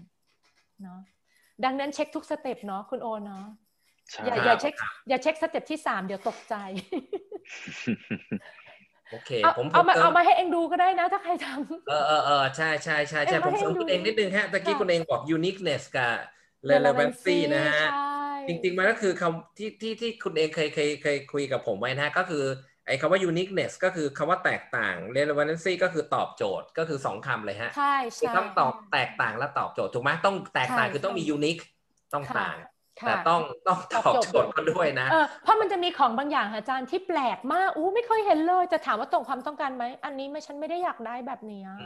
มันประหลาดมากมันกลายเป็นความประหลาดเลยคราวนี้ใช่ไหมคะฉันไม่ค่ะค่ะแตกต่างและแปลกประหลาดนะฮะอันนี้ไม่เอา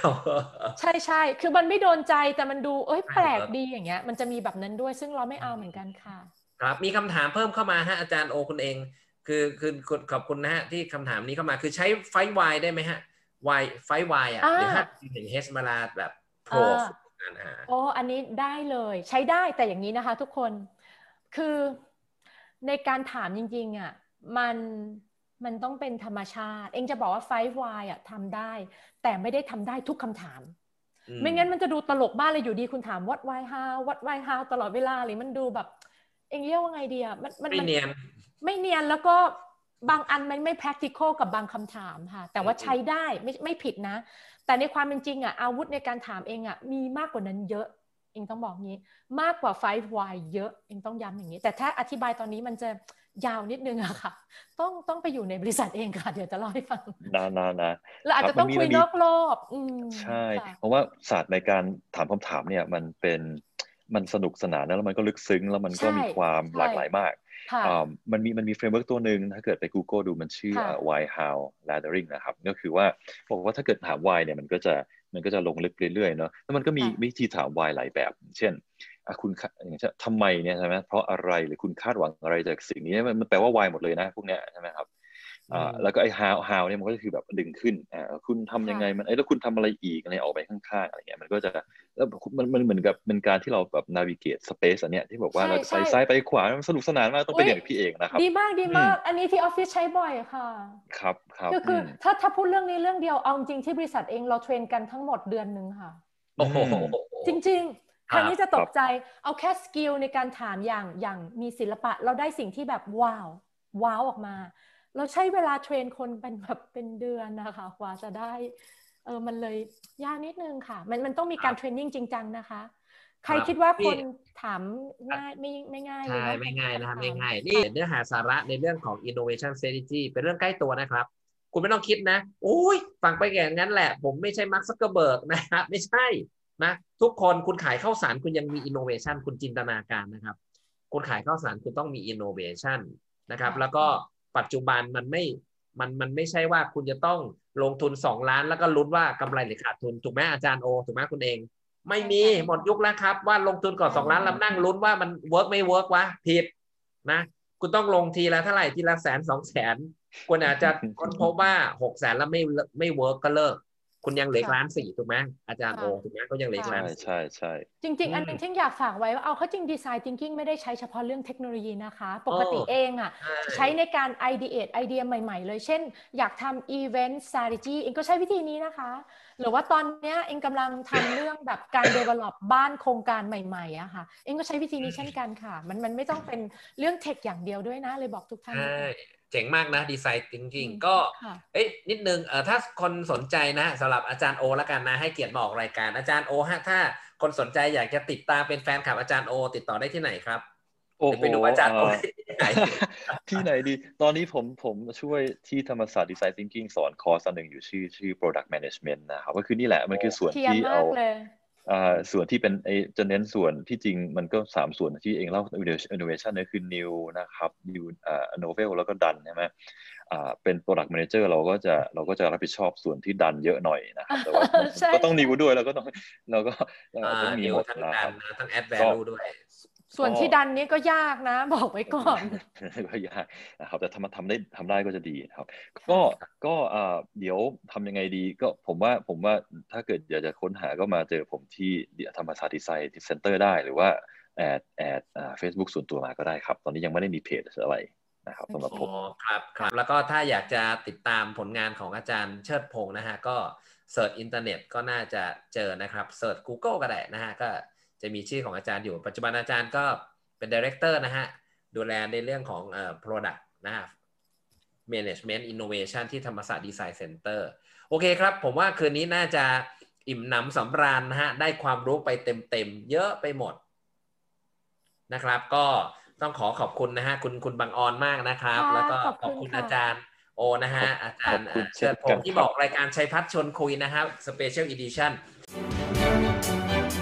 คุณกำลังฟังชัยพัฒน์ชวนคุยพอดแคสต์แชร์วิธีคิดพลิกวิธีการผ่านวิธีกู